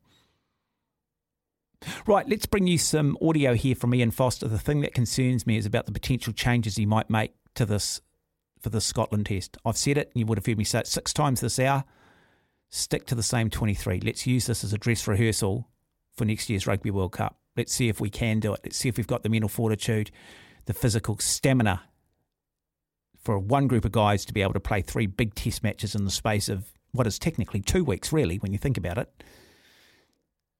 just over two weeks. Let's hear from Ian Foster. We just start planning on Tuesday. You know, it's just making sure that we, um, um, you know, take the lessons out of that game and, and, and, apply them to the next one. So it's really as simple as trusting our process and, and making sure that we treat each week as a special one. What are the key focuses for you then for the next game? What do you want to see? Uh, well, like we have a pretty strong focus of working through you know, I guess reviewing our game. So, like I said, nothing will change. We'll do that on Tuesday, Wednesday. Now that will become the key things for Scotland. But is there anything in particular you're looking for? yesterday you mentioned things weren't perfect. So, what are the, what are you wanting to see change or improve? Um, it was probably a bit early to ask me that question. So it's, uh, I think there's there's obviously some things with some of our, our ball supply early wasn't as good as it needed to be. There'd be little things we pick up, but you know, quite frankly, it's just a matter of of not jumping to too many assumptions early in the week. Like we actually like to go through and do a lot of analysis and and, and have a look at what Scotland did yesterday and look, and have a close look at what we did and then pick it up from there. Yeah, I just wondered if there was anything off the bat. Oh, I think I've answered out. that. Yeah, thanks. How are the bodies um, after that? Any niggles, injuries? picked up? No, we got through really well um, which is pleasing. And um, so it was a bit different from last week. It was a bit of a hospital ward, but no, we came through that well. There are a couple of squad updates though. We've um, we've uh, released Leicester and Brad to go and play for against the Barbarians at Twickenham. Um, we're bringing TJ over to us to, to replace Brad. So there was a predetermined plan to give both those nines a couple of weeks with us and um, after Folau's injury. So that's the main squad up there. Um, pleasing aspect last night would be the fact that there was nothing even remotely close to discipline problems. Um, is that something that uh, you worked on during the week after what happened last week? And is, is it something that you feel like you kind of pass a test, or is that what you expect for every test? Just going through all the questions Sorry. here, Jamie. Um, the answer is well, we're pleased with the discipline last night. I, I guess the, the, I, I, guess discipline covers a range of things, doesn't it? Like in terms of um, uh, you know our control around the contact there. I, well, I think we've been pretty good in that area for for a while.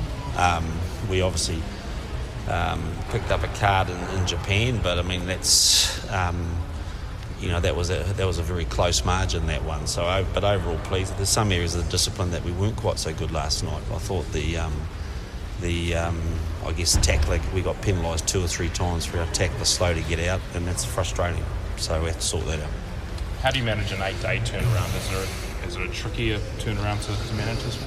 Yeah, well, it's not tricky. It's just different. Like we're actually sort of deliberately giving ourselves a bit of breathing space today and tomorrow and you know we travel today. We go up to, to Edinburgh and have the day off. So hence, you know, we're we're not sort of talking too much about what next week looks like until probably tomorrow night. Um, but you know, clearly we, it's a um, it's a chance at this time of year. We've got to make sure we use it well because the following week's a six-day turnaround, so we've just got to balance that out. Yeah, do how much of a balancing balancing act is that knowing you've got that turnaround to come? Yeah, no, it is, and it's you know, one thing you've got to be careful on eight-day turnarounds is playing the game too early. You know, hence my reluctance to talk a little bit about about what the, the key focuses are for the week because I think um, it's good to give the team breathing space for the next 48 hours and you know, then get over the win, then roll our sleeves up and get back to work on Tuesday and, and treat it like a normal week from then on. And saying that, did you see any of Scotland and Fiji yesterday? Yeah, saw I saw a little bit, saw a few highlights, but um, I'll be watching a bit of that today. But uh, you know, that that historic. I mean, Fiji's a, a, a pretty tough physical team, and but again, that's uh, you know, the, Scotland will be pleased with that. And um, I'll, I'll be disappointed with losing to Aussie with that missing that last kick, but they've had a pretty good start to the autumn program. You got um, Roger and um, Braydon back in camp. Yep. What did you make of their performance for the All Blacks 15? Yeah, pretty good. It was a, a different game to probably what we expected. We you know expected a um, probably a lot tougher, more defence orientated game up there, but it, turned into quite an open game, and um, so we had to judge everyone's performances based on that. But you know, they, it was good for them to get a, another hit out.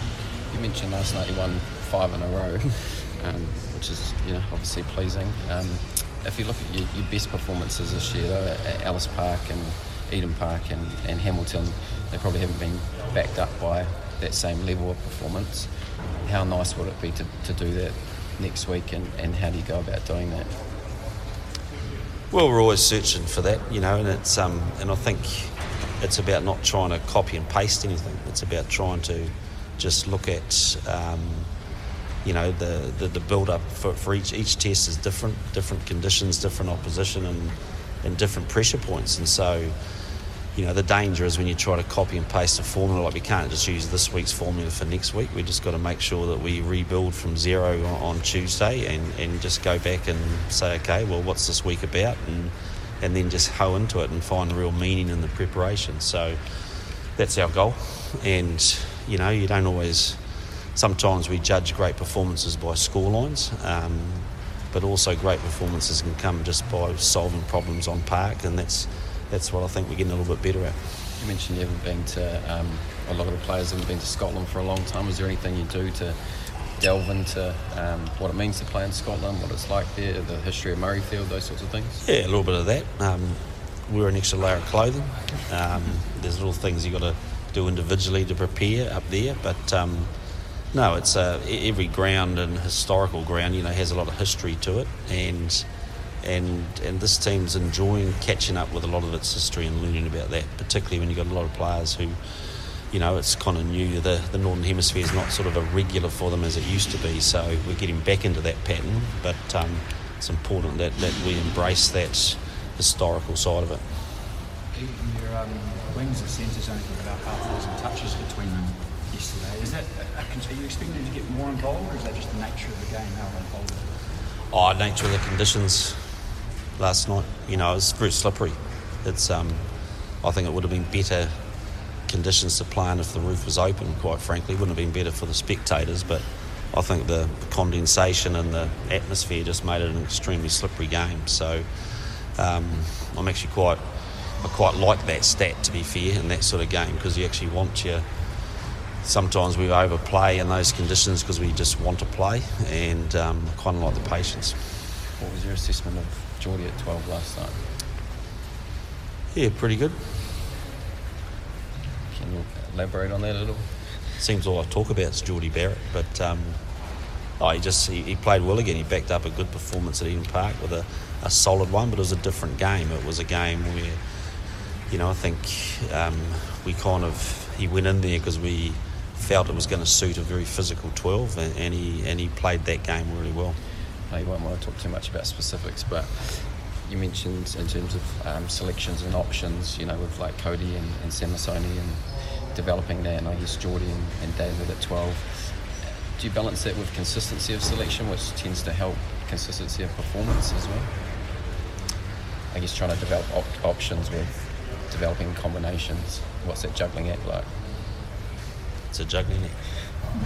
It's um, it's, it's just just a juggling act. It's uh, it's um, at what stage do you put all your eggs in one basket, and what stage do you build depth? And it's um, I guess that's the art of of, of selection. And but quite frankly, be it Jordie or be it Davey or be it maybe even Anton Lienert-Brown at 12, um, at the end of the day, it's quality players, and, and we expect them to do a job. And so whilst it's not about chopping and changing all the time, it is about building and you know, I think we've done a lot of work on combinations this year, and and and adding a few other options up our sleeve is going to be good for us. Yeah, I know you mentioned the Blacks 15 squad changes. Just to confirm, does that mean Braydon and Roger are back the All Blacks? Yeah, yeah, they came back yesterday morning, so they've returned. They'll be with us now.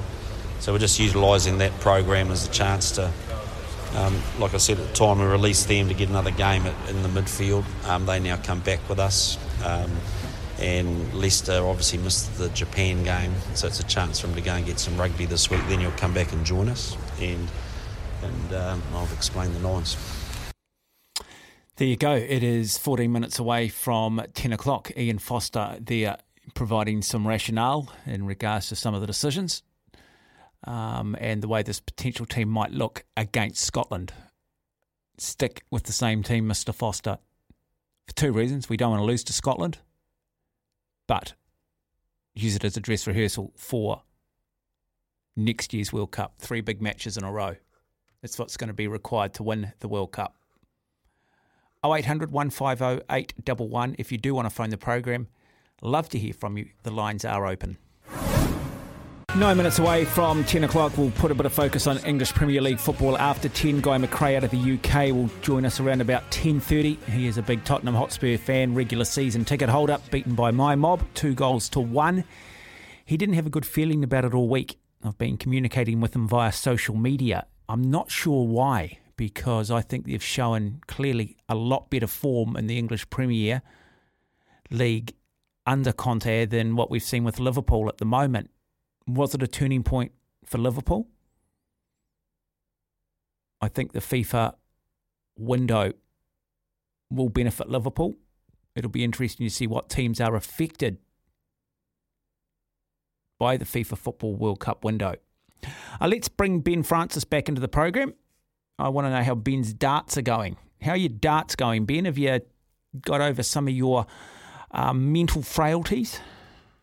Well, I actually, because of this job, I really don't get the opportunity to go out and play. So I can't really comment because I don't know. Uh, practice at home has been going well. You know, do a, you know, play a few practice games and doubles could be a bit better, but seems to be going all right. But I need to go out there and have a few games, but it always conflicts with my work hours. So, sorry, you said doubles are going better. You mean hitting doubles or playing doubles? Hitting doubles. Right. I don't like playing. I'm not a big fan of doubles. It's it's. How, how's the doubles format working? Darts, just a dart each, or uh, no, just have like a turn, and then the next person um, from the other team goes, and the next person your team Yeah. goes, and it's like any other doubles thing, really. Yeah, I I was doing some Q Sport commentary over the weekend, and their doubles format's quite good, or their teams format. Their teams format's a good one. So you might have four players on a team. Each player plays each of the other team members on the opposing team. Just one frame. If you win the frame, you get 10 points. But if you lose the frame, you pick up a point for every ball that you did sink. So you could end up losing 10 7. So you might have sunk seven balls, missed the eight ball. Your opponents pick that up. They win the frame. You pick up seven points. And as I said, four members on your team, four members on the opposing team. Each player plays every member of the other team, and you end up having the scoring system. It's a very, very cool format. Do like it. And I think some sports could learn a lot from other sports in terms of the way you set up your sport and the format that you use, which is easy to understand, logical, and brings a real element of the unknown and a little bit of a luck into the equation. Is there luck in darts? Uh yeah, you can get it. You could get like a lucky deflection. Um, you just get times where, say, for example, you could be on a double and you have a few darts at it and don't hit it, and then your opponent takes out at like a finish on a bullseye, which can be very hard to do. So Now, do all I haven't really thought about it, but the top dartboards they all have the wire, do they? Yeah, correct. What, is that called? What what what is that called? Does it have a just a wire. Like some, the wire? sometimes you could literally throw a dart and it hits the bit of wire so perfectly it just bounces off. I know you don't often see it though, do you, on the big tournaments? That's because they're so superiorly accurate. I know, but you still see them miss on occasions, but it's always still it's outside. Well, of- it's it's like with technology over time. It's just like the the wire is getting thinner and thinner, so I guess it just gets harder and harder to hit. Mm. That's probably what it's down to, but you, it still does happen. Did, did do guys do much analysis on their opponents' games? Well, you can't really do much, Well, can you? You that- just got to focus on what you're doing. That that's the thing. That's that's kind of the thing with darts. It's well, it's like lots of indi- individual sports. No matter what you do, You're in control. you know, like yeah, the only way you can get better is by doing better yourself. So I guess that's one of the things with darts. You can't really analyze your. It's not really like because your person's throw is going to give them like a, an advantage or anything. Okay, fascinating. Darts every second Monday with Ben Francis if you are interested. Thanks to the Dart Depot. Thanks to the Dart Depot. If you're buying darts, go to the Dart Depot. That's D A R T D E P O, Dart Depot. I was going to say what it meant backwards, but. You've got the T. Oh, did I? Yeah. Of course I did. Anyway, after 10 o'clock, we'll look at some English Premier League football. It is one minute after 10. You're listening to SENZ. Telephone numbers 0800 150 811. I'm assuming that is Paolo Nutini you are playing. Correct. Very, very good musician. Outstanding. A Scotsman. Scotland play the All Blacks this weekend. In fact, it is Monday morning New Zealand time. But we are going to switch it up, change it up. We're going to talk some English Premier League football. Ben Francis alongside me. What audio have you put together, Ben? I'm sure we're going to hear from Jurgen Klopp. I'm sure that we're going to hear from Antonio Conte. What else have you got? Phil Parkinson, Wrexham United manager. No, I'm kidding. I was just going to say, what relevance has that got? But feel free to do it. Well, the FA Cup was on over the weekend for the lower ranked sides. I'm sure Wrexham United probably played in it. Well, they probably did, unless they've been knocked out previously. Well, that's true, but I don't know off the top of my head, actually. Uh, no, they did. They they beat Oldham Athletic 3 0. Brilliant. So let's just run through the results from the Premier League. Anyway, Chelsea at home were beaten by table topping Arsenal, one goal to nil. Aston Villa beating Manchester United 3 1. Brilliant result. Southampton getting flogged at home by Newcastle United. They've sacked their manager. Crystal Palace beating West Ham at home. So West Ham were at home. They lost 2 1. Crystal Palace starting to find their form. Very good side last year. Did you see the game winner for that? And Liverpool beating Tottenham Hotspur 2 1. No, I didn't. Was it a cracker? Cracker. Cracker. I'm going to go home and watch some of the English Premier League highlights. Haven't had a chance to do it today. So where are we going to start tonight, Ben? We've got um, Guy McRae on the program live out of London at 10.30. Big Spurs fan. We'll get his thoughts and analysis on another remarkable weekend. But where are we going to kick it off? I'll start with your mob, eh? Should we start with Klopp? Yeah, let's start with Klopp. Okay, let's do that. Those celebrations in front of the away and tell you how big a win that was for you. Yeah, yeah. It was not my plan actually. I didn't want to do it, but I got carried away, and I thought the people deserved um, a little bit. They were tough times. A lot of they had now to travel a lot in the Premier League until they saw the first three points. So um, yeah, I said got a bit carried away, but it was big, absolutely big. Um, before that. the Final whistle, I was not able, would not been able, have been able to do that because um, I was really knackered. It was really tough, tough game for everybody brilliant first half, really, really good first half, got good football, controlled, top goals, uh, world class goals, and then we all know Tottenham is coming back. Um, take a lot of risk.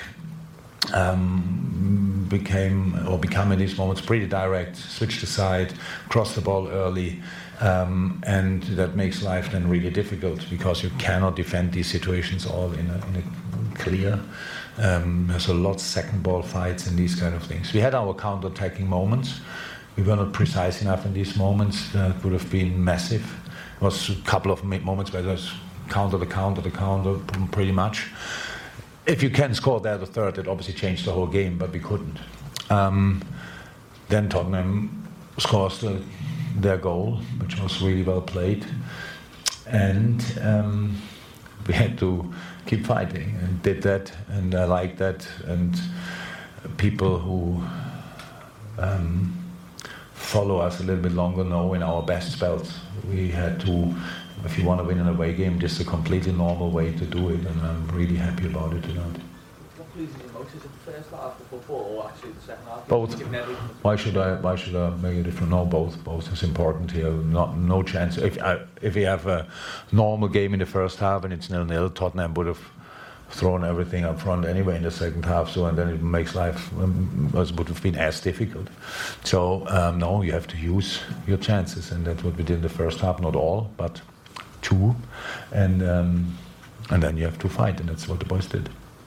James, please.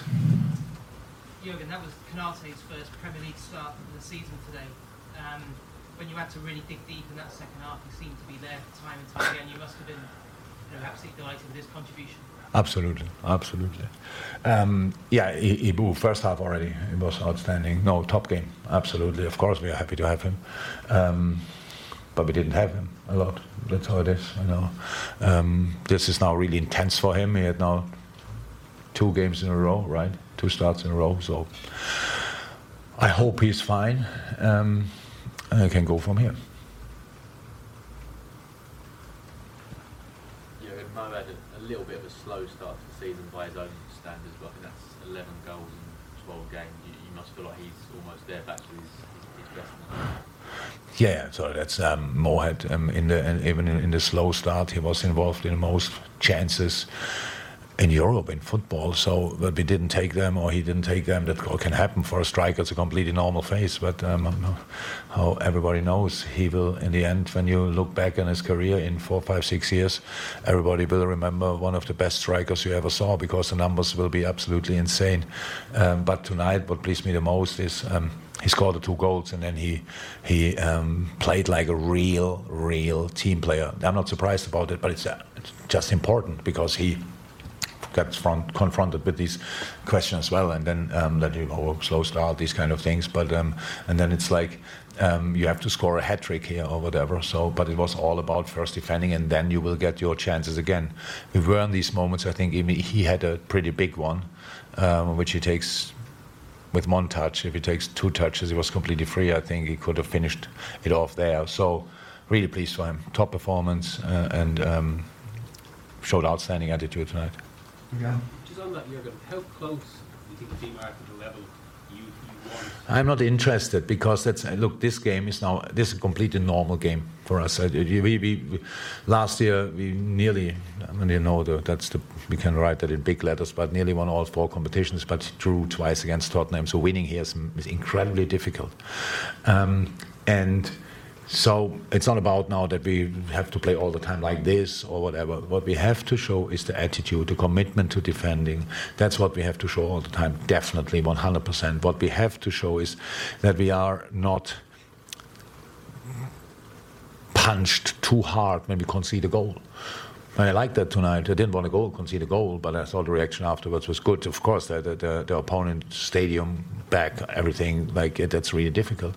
But everybody was 100% in and threw everything in. That's I like the most. So you cannot be consistent by just playing all the time outstandingly well. It's it's all about this showing the resilience we showed tonight. This is not the start or whatever. We are in a in a, in a phase we we realized already and spoke about it, um, but for tonight we couldn't reach more than three points. We got them, and that's massive. Yeah, well done to Jurgen Klopp and Liverpool, who have done a very tough season by last year's standards. If you're trying to win all four, be careful what you wish for, because I do think there was a bit of a hangover the following season, just simply not enough recovery, in my opinion, for the players from season to season, particularly with some of the international windows that they also put in at the end of the English Premier League season, particularly this year in the lead up to the FIFA Football World Cup. Well, Aston Villa, it was only a few weeks ago that they sacked Liverpool great Steven Gerrard. They brought Unai Emery into the job. And he had some pretty good success at Villa Park, getting up over Manchester United by three goals to one. Let's hear from Unai Emery. Amazing, amazing. Uh, enjoy here with uh, with our supporters and uh, in the Villa Park uh, was the first day, and really, I was so excited, and now I am so happy. How pleased were you with the way the team began the game? Um, I believe in in these players, and I know they are underperforming and still underperforming, but uh, because we have to be and to take regularity in our in our way. But uh, sometimes they were uh, showing their capacity, and uh, they made before as well. But I, I think we, we have to be play with regularity, be consistent, uh, be disciplined, be organized, and I think the first step we made we made uh, today. Yeah, and how about the quality of the goals? All very good finishes from, from Leon, from Luca, and uh, Jacob Ramsey as well. Yes, uh, really was uh, amazing uh, the goal we, we scored. And um, how we use uh, the, the paces for, for to attack the defense uh, was, I think, incredible. How we we ran behind make behind them our our our our um, our attacking against them and after how we keep the ball how we keep the possession how we keep our positioning for for to to to break their, their defense line, I think uh, we, we make it very good. Yeah. How pleased are you for the supporters as well? Because it's 27 years since a, a home league win over Manchester United. So that, that's a, a fantastic thing yes, for that. I am a privileged man to, to, to, to, to be here and, and uh, to, to win against them. Yeah. Man. And you talked about the club, about the history, about the stadium and supporters before the game. What did you make of, of the noise and the whole experience for you making that walk to the to the dugout? I think we enjoyed it a lot today, and uh, we we were so focused uh, in in in do our our game plan, but as well uh, we were so so strong with their support. But it's only one step, and uh, we have to to achieve um, regularity, and we have to achieve being consistent for the next matches at home, away, and I think we have a lot of work to do. Let's hear then from Mikel Arteta, coach of Arsenal, who got up over Chelsea by one goal to nil. It's another step as a team, I think, um, to come here against a top opponent, top manager, um, top world class player around the pitch and uh, perform, dominate the game, and, and actually win it. Um, very meaningful, so hopefully, will give the boys um, even more belief.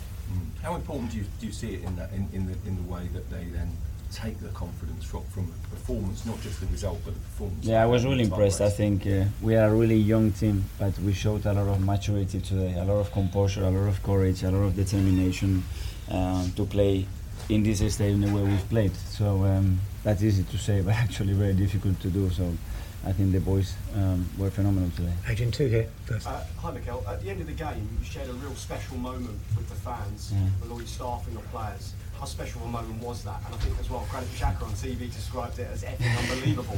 It was great. Um, they've been our supporters. They've been absolutely phenomenal. Um, they have transformed the club, uh, the energy of the club. That's my opinion, and they have transformed the way the team believes in what they are doing.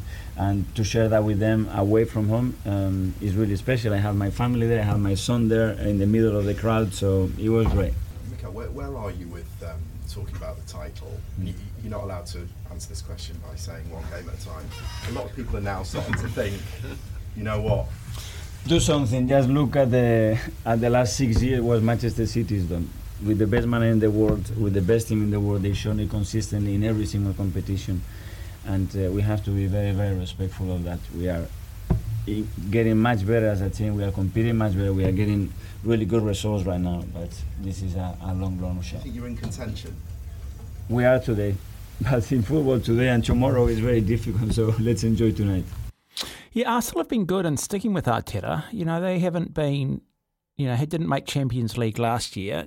Could panic, could sack the guy, but sort of had a look at what Liverpool have done in terms of saying, let's give our guy some time, let him build his squad, let him influence this club right across the board. Let's look at the bigger picture. And so Arsenal, after 13 games, top of the English Premier League with 34 points. Manchester City, after 13 games, second on 32 points. Newcastle, now they've played an extra game, so have Spurs. Newcastle are third, though, on 27, one point ahead of Tottenham Hotspur. Manchester United, Brighton, Hove Albion are fifth and sixth. United are on 23 points. Brighton are on 21. Both have played 13 games. Then it's Chelsea on 21. They've played 13 games. It's Liverpool who have played 13 games and they're on 19 points.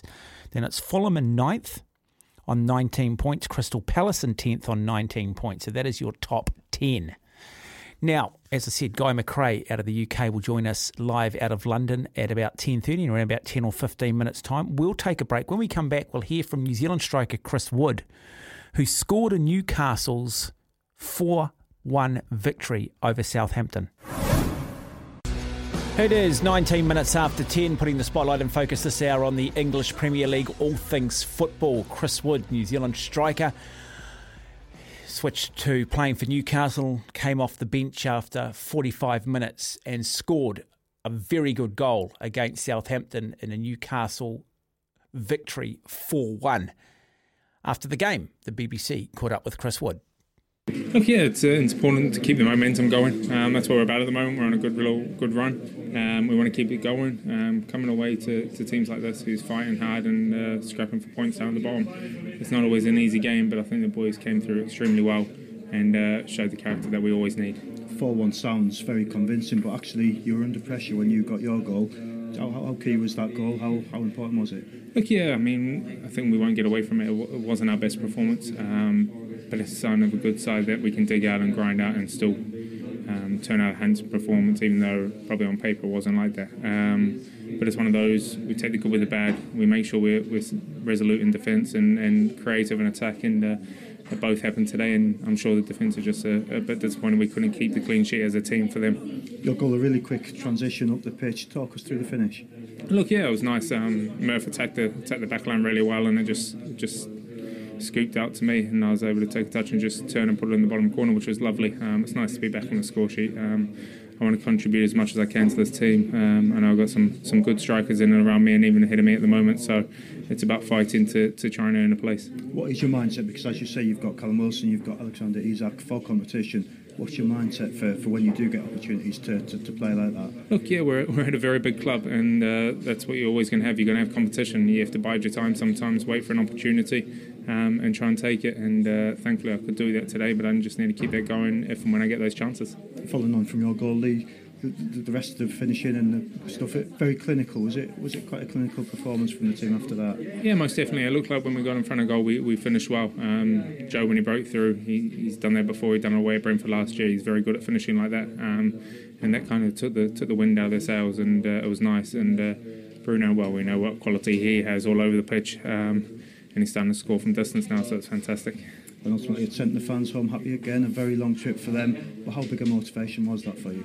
Uh, look, it's huge. I mean, they, come out and force no matter where we go, win, win, lose, draw. They're, they're always there supporting the team. Um, they're massive for the for the club and massive for the for the city. So it's fantastic to see them all travelling down and being a part of this. And it's nice that we can send them home happy.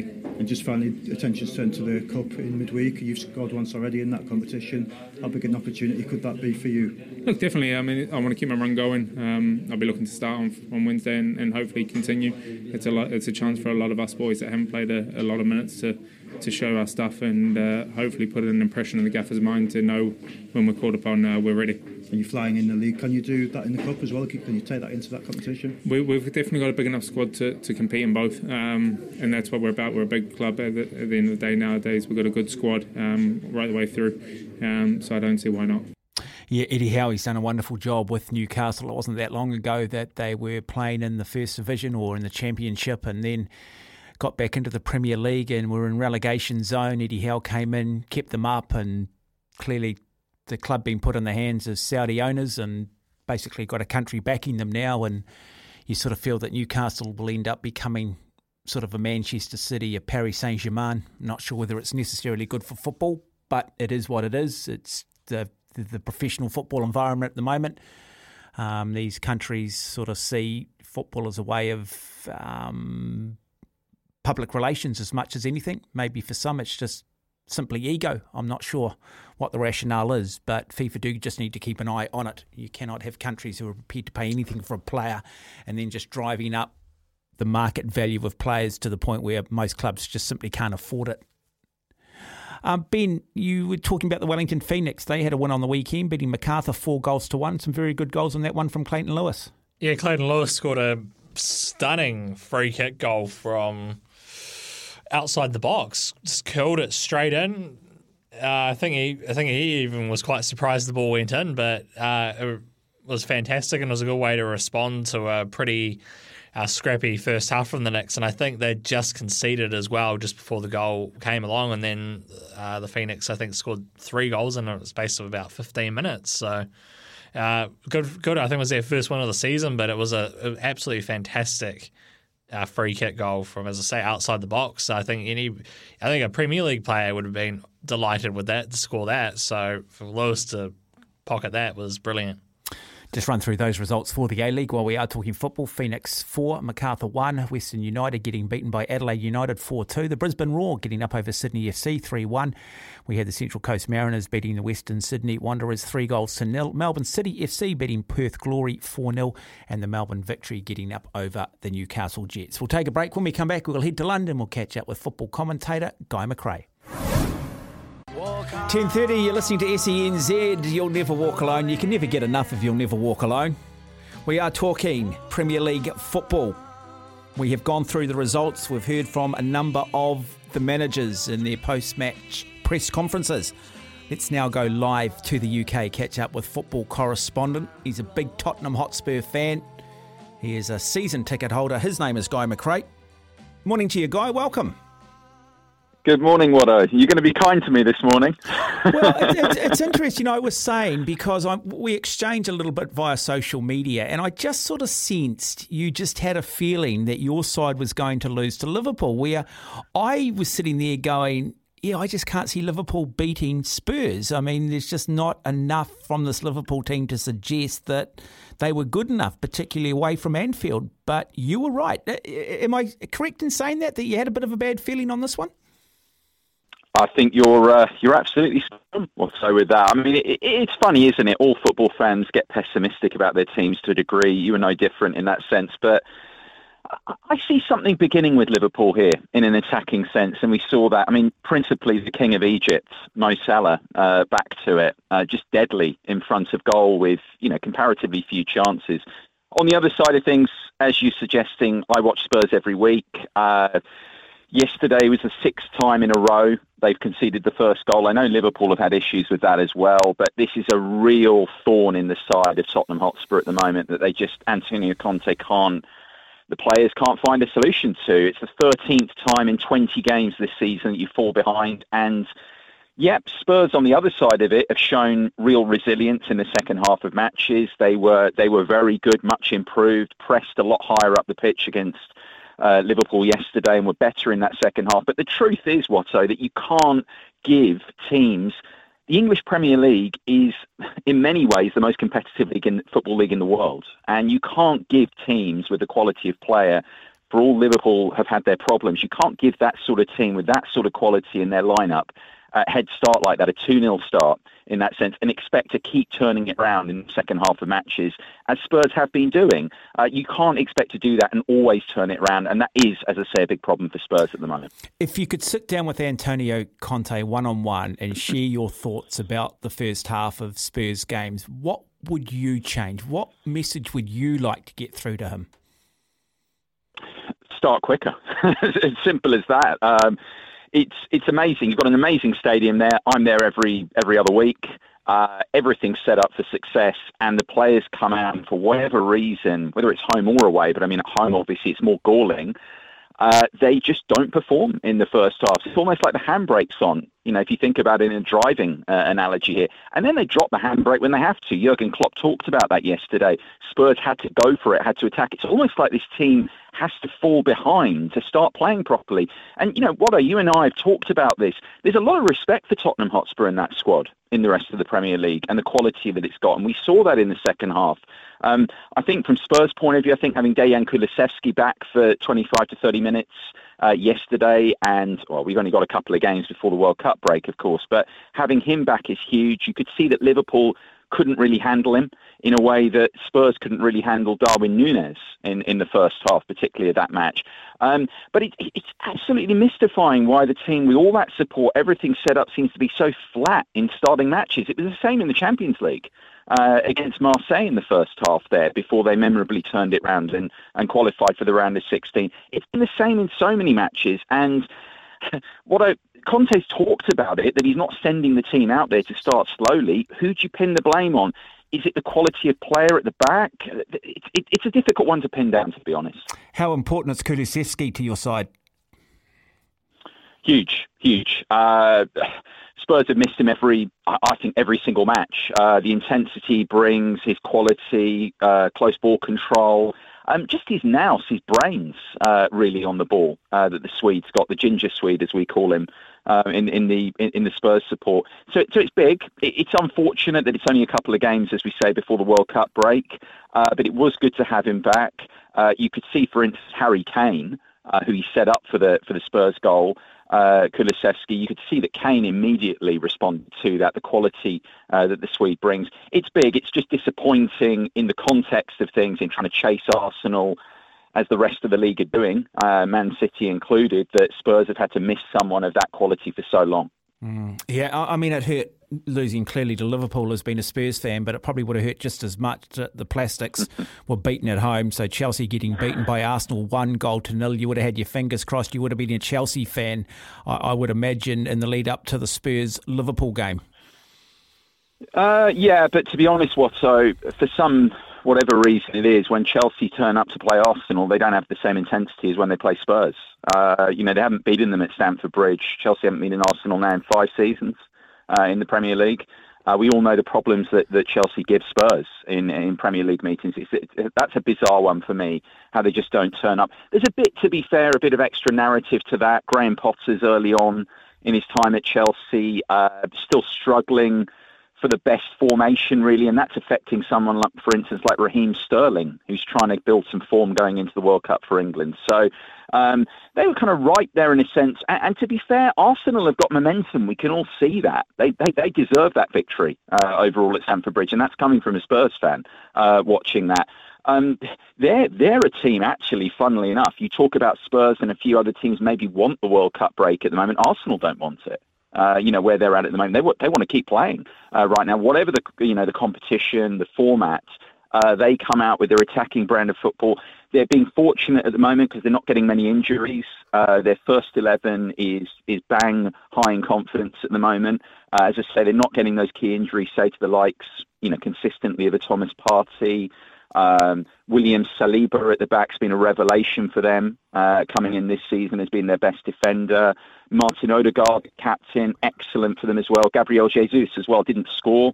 You know, wasn't that clinical against uh, Chelsea, but Mikel Arteta's talked about that, about what he brings to the team uh, that they haven't had in terms of his work off the ball, uh, his general team play as well. So they're in a moment as Graham Potter said himself. What so? I mean, it, as I say, they don't want the World Cup break to come, but they're they're in a good place right now.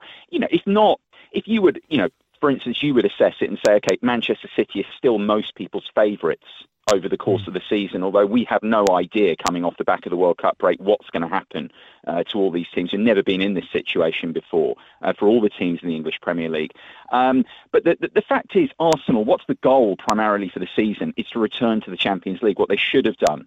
You know, they, mm. they, they spectacularly capitulated last season to hand it to Spurs that place, that fourth place, and the spot in the Champions League. They're in a very good place to do that right now with the start they've made, and ally that to the difficulties of Chelsea and Liverpool, Man United losing yesterday as well, just to halt their momentum a bit. You know, Arsenal with the points on the board are in a very, very good spot for that right now for Champions League uh, at the very least, I'd say. Uh, yeah, I mean, people have, and I still believe Manchester City will win this, and people have been looking at Arsenal, been looking at Spurs, but Newcastle have just been slowly mm. building some momentum in the background. You look at this team: Trippier, Botman, Burn, uh, Willock, um, Murphy, Wilson. I mean, it, it's not a bad side. You've got Longstaff as well. Chris Wood, the New Zealander, scoring the second goal in that victory over Southampton.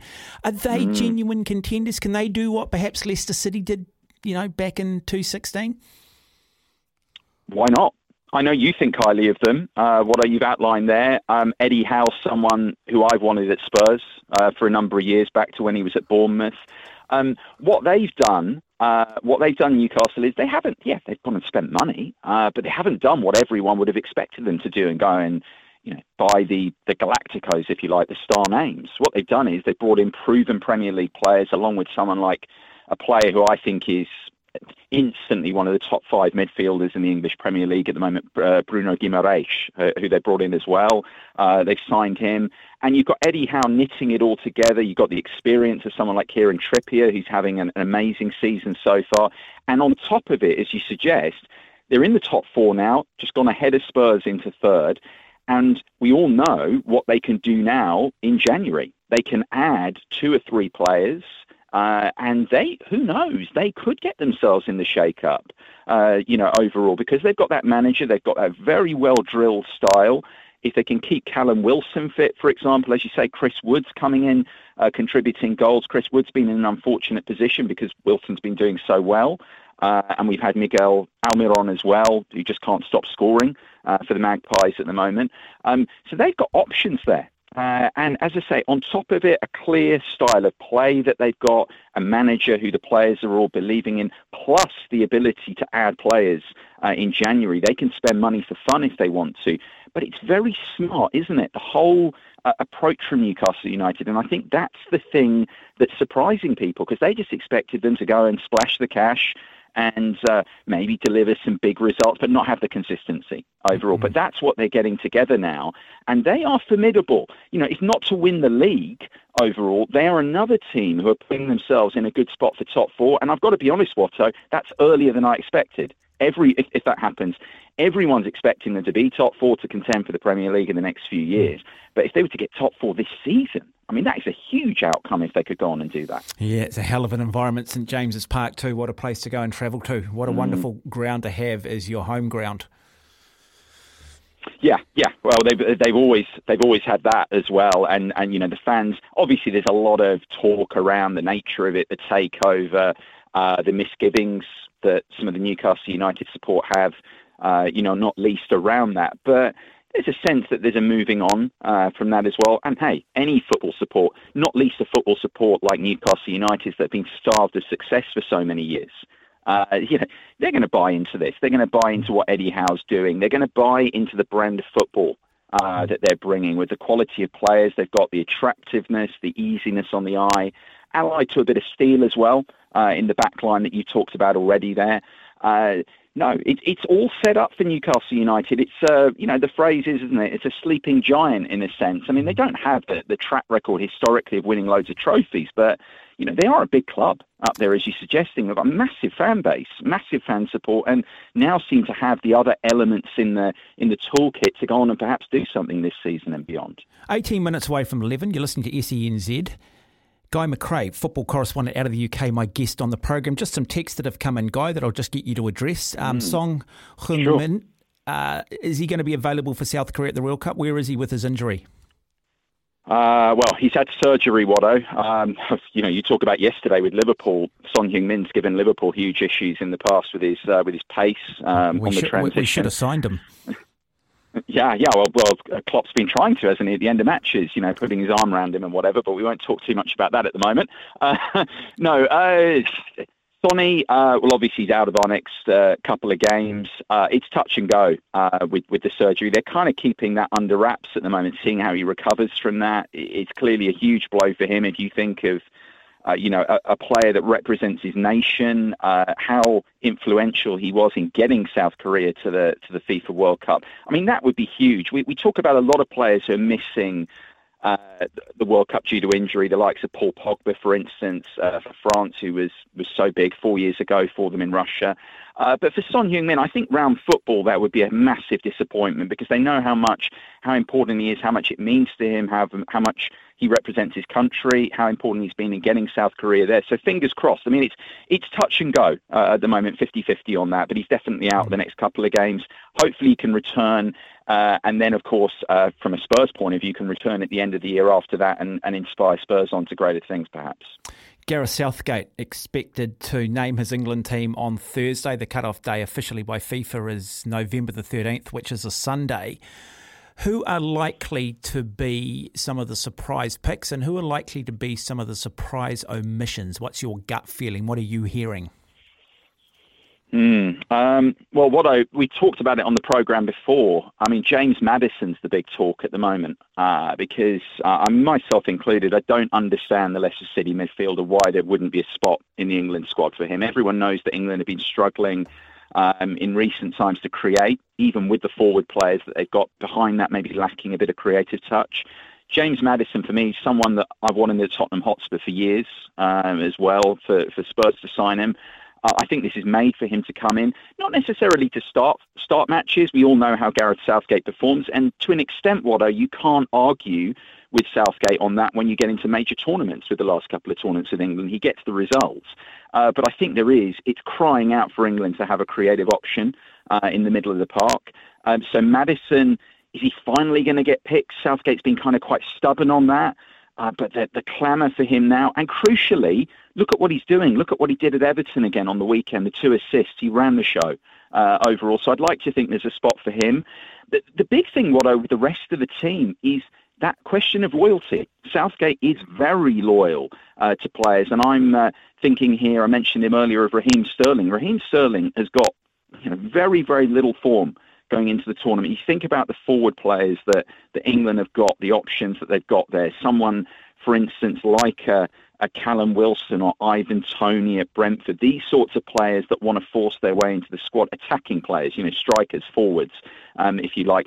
He's a bit under threat, but then you look at him, how well he's performed at major tournaments in the past. Southgate trusts him, not least at Euros, where he got those three goals. Two of them were winning goals uh, overall. So it's going to be fascinating to see does Southgate stick with him? Does Southgate stick with Harry Maguire, uh, who's been a rock for him at the back?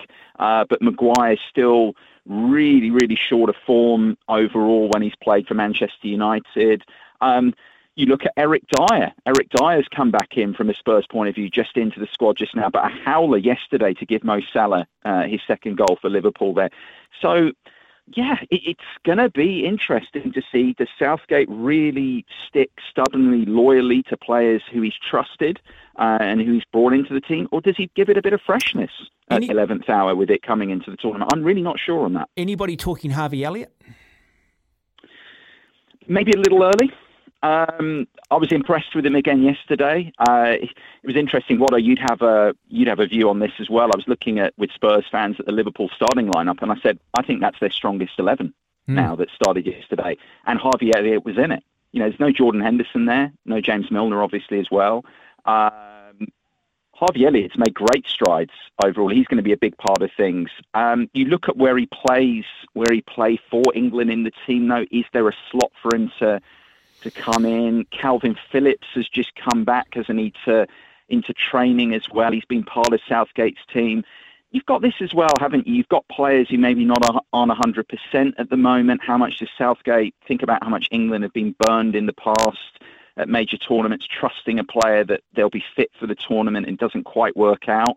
Elliott's bang in form. Would you go with that, with that, that youthful exuberance that he's got, that he's demonstrated even in in Liverpool's difficulties this season. He's probably been the best player, isn't he? Or, or, or at least the bright spot, Watto, in, mm. in Liverpool this season.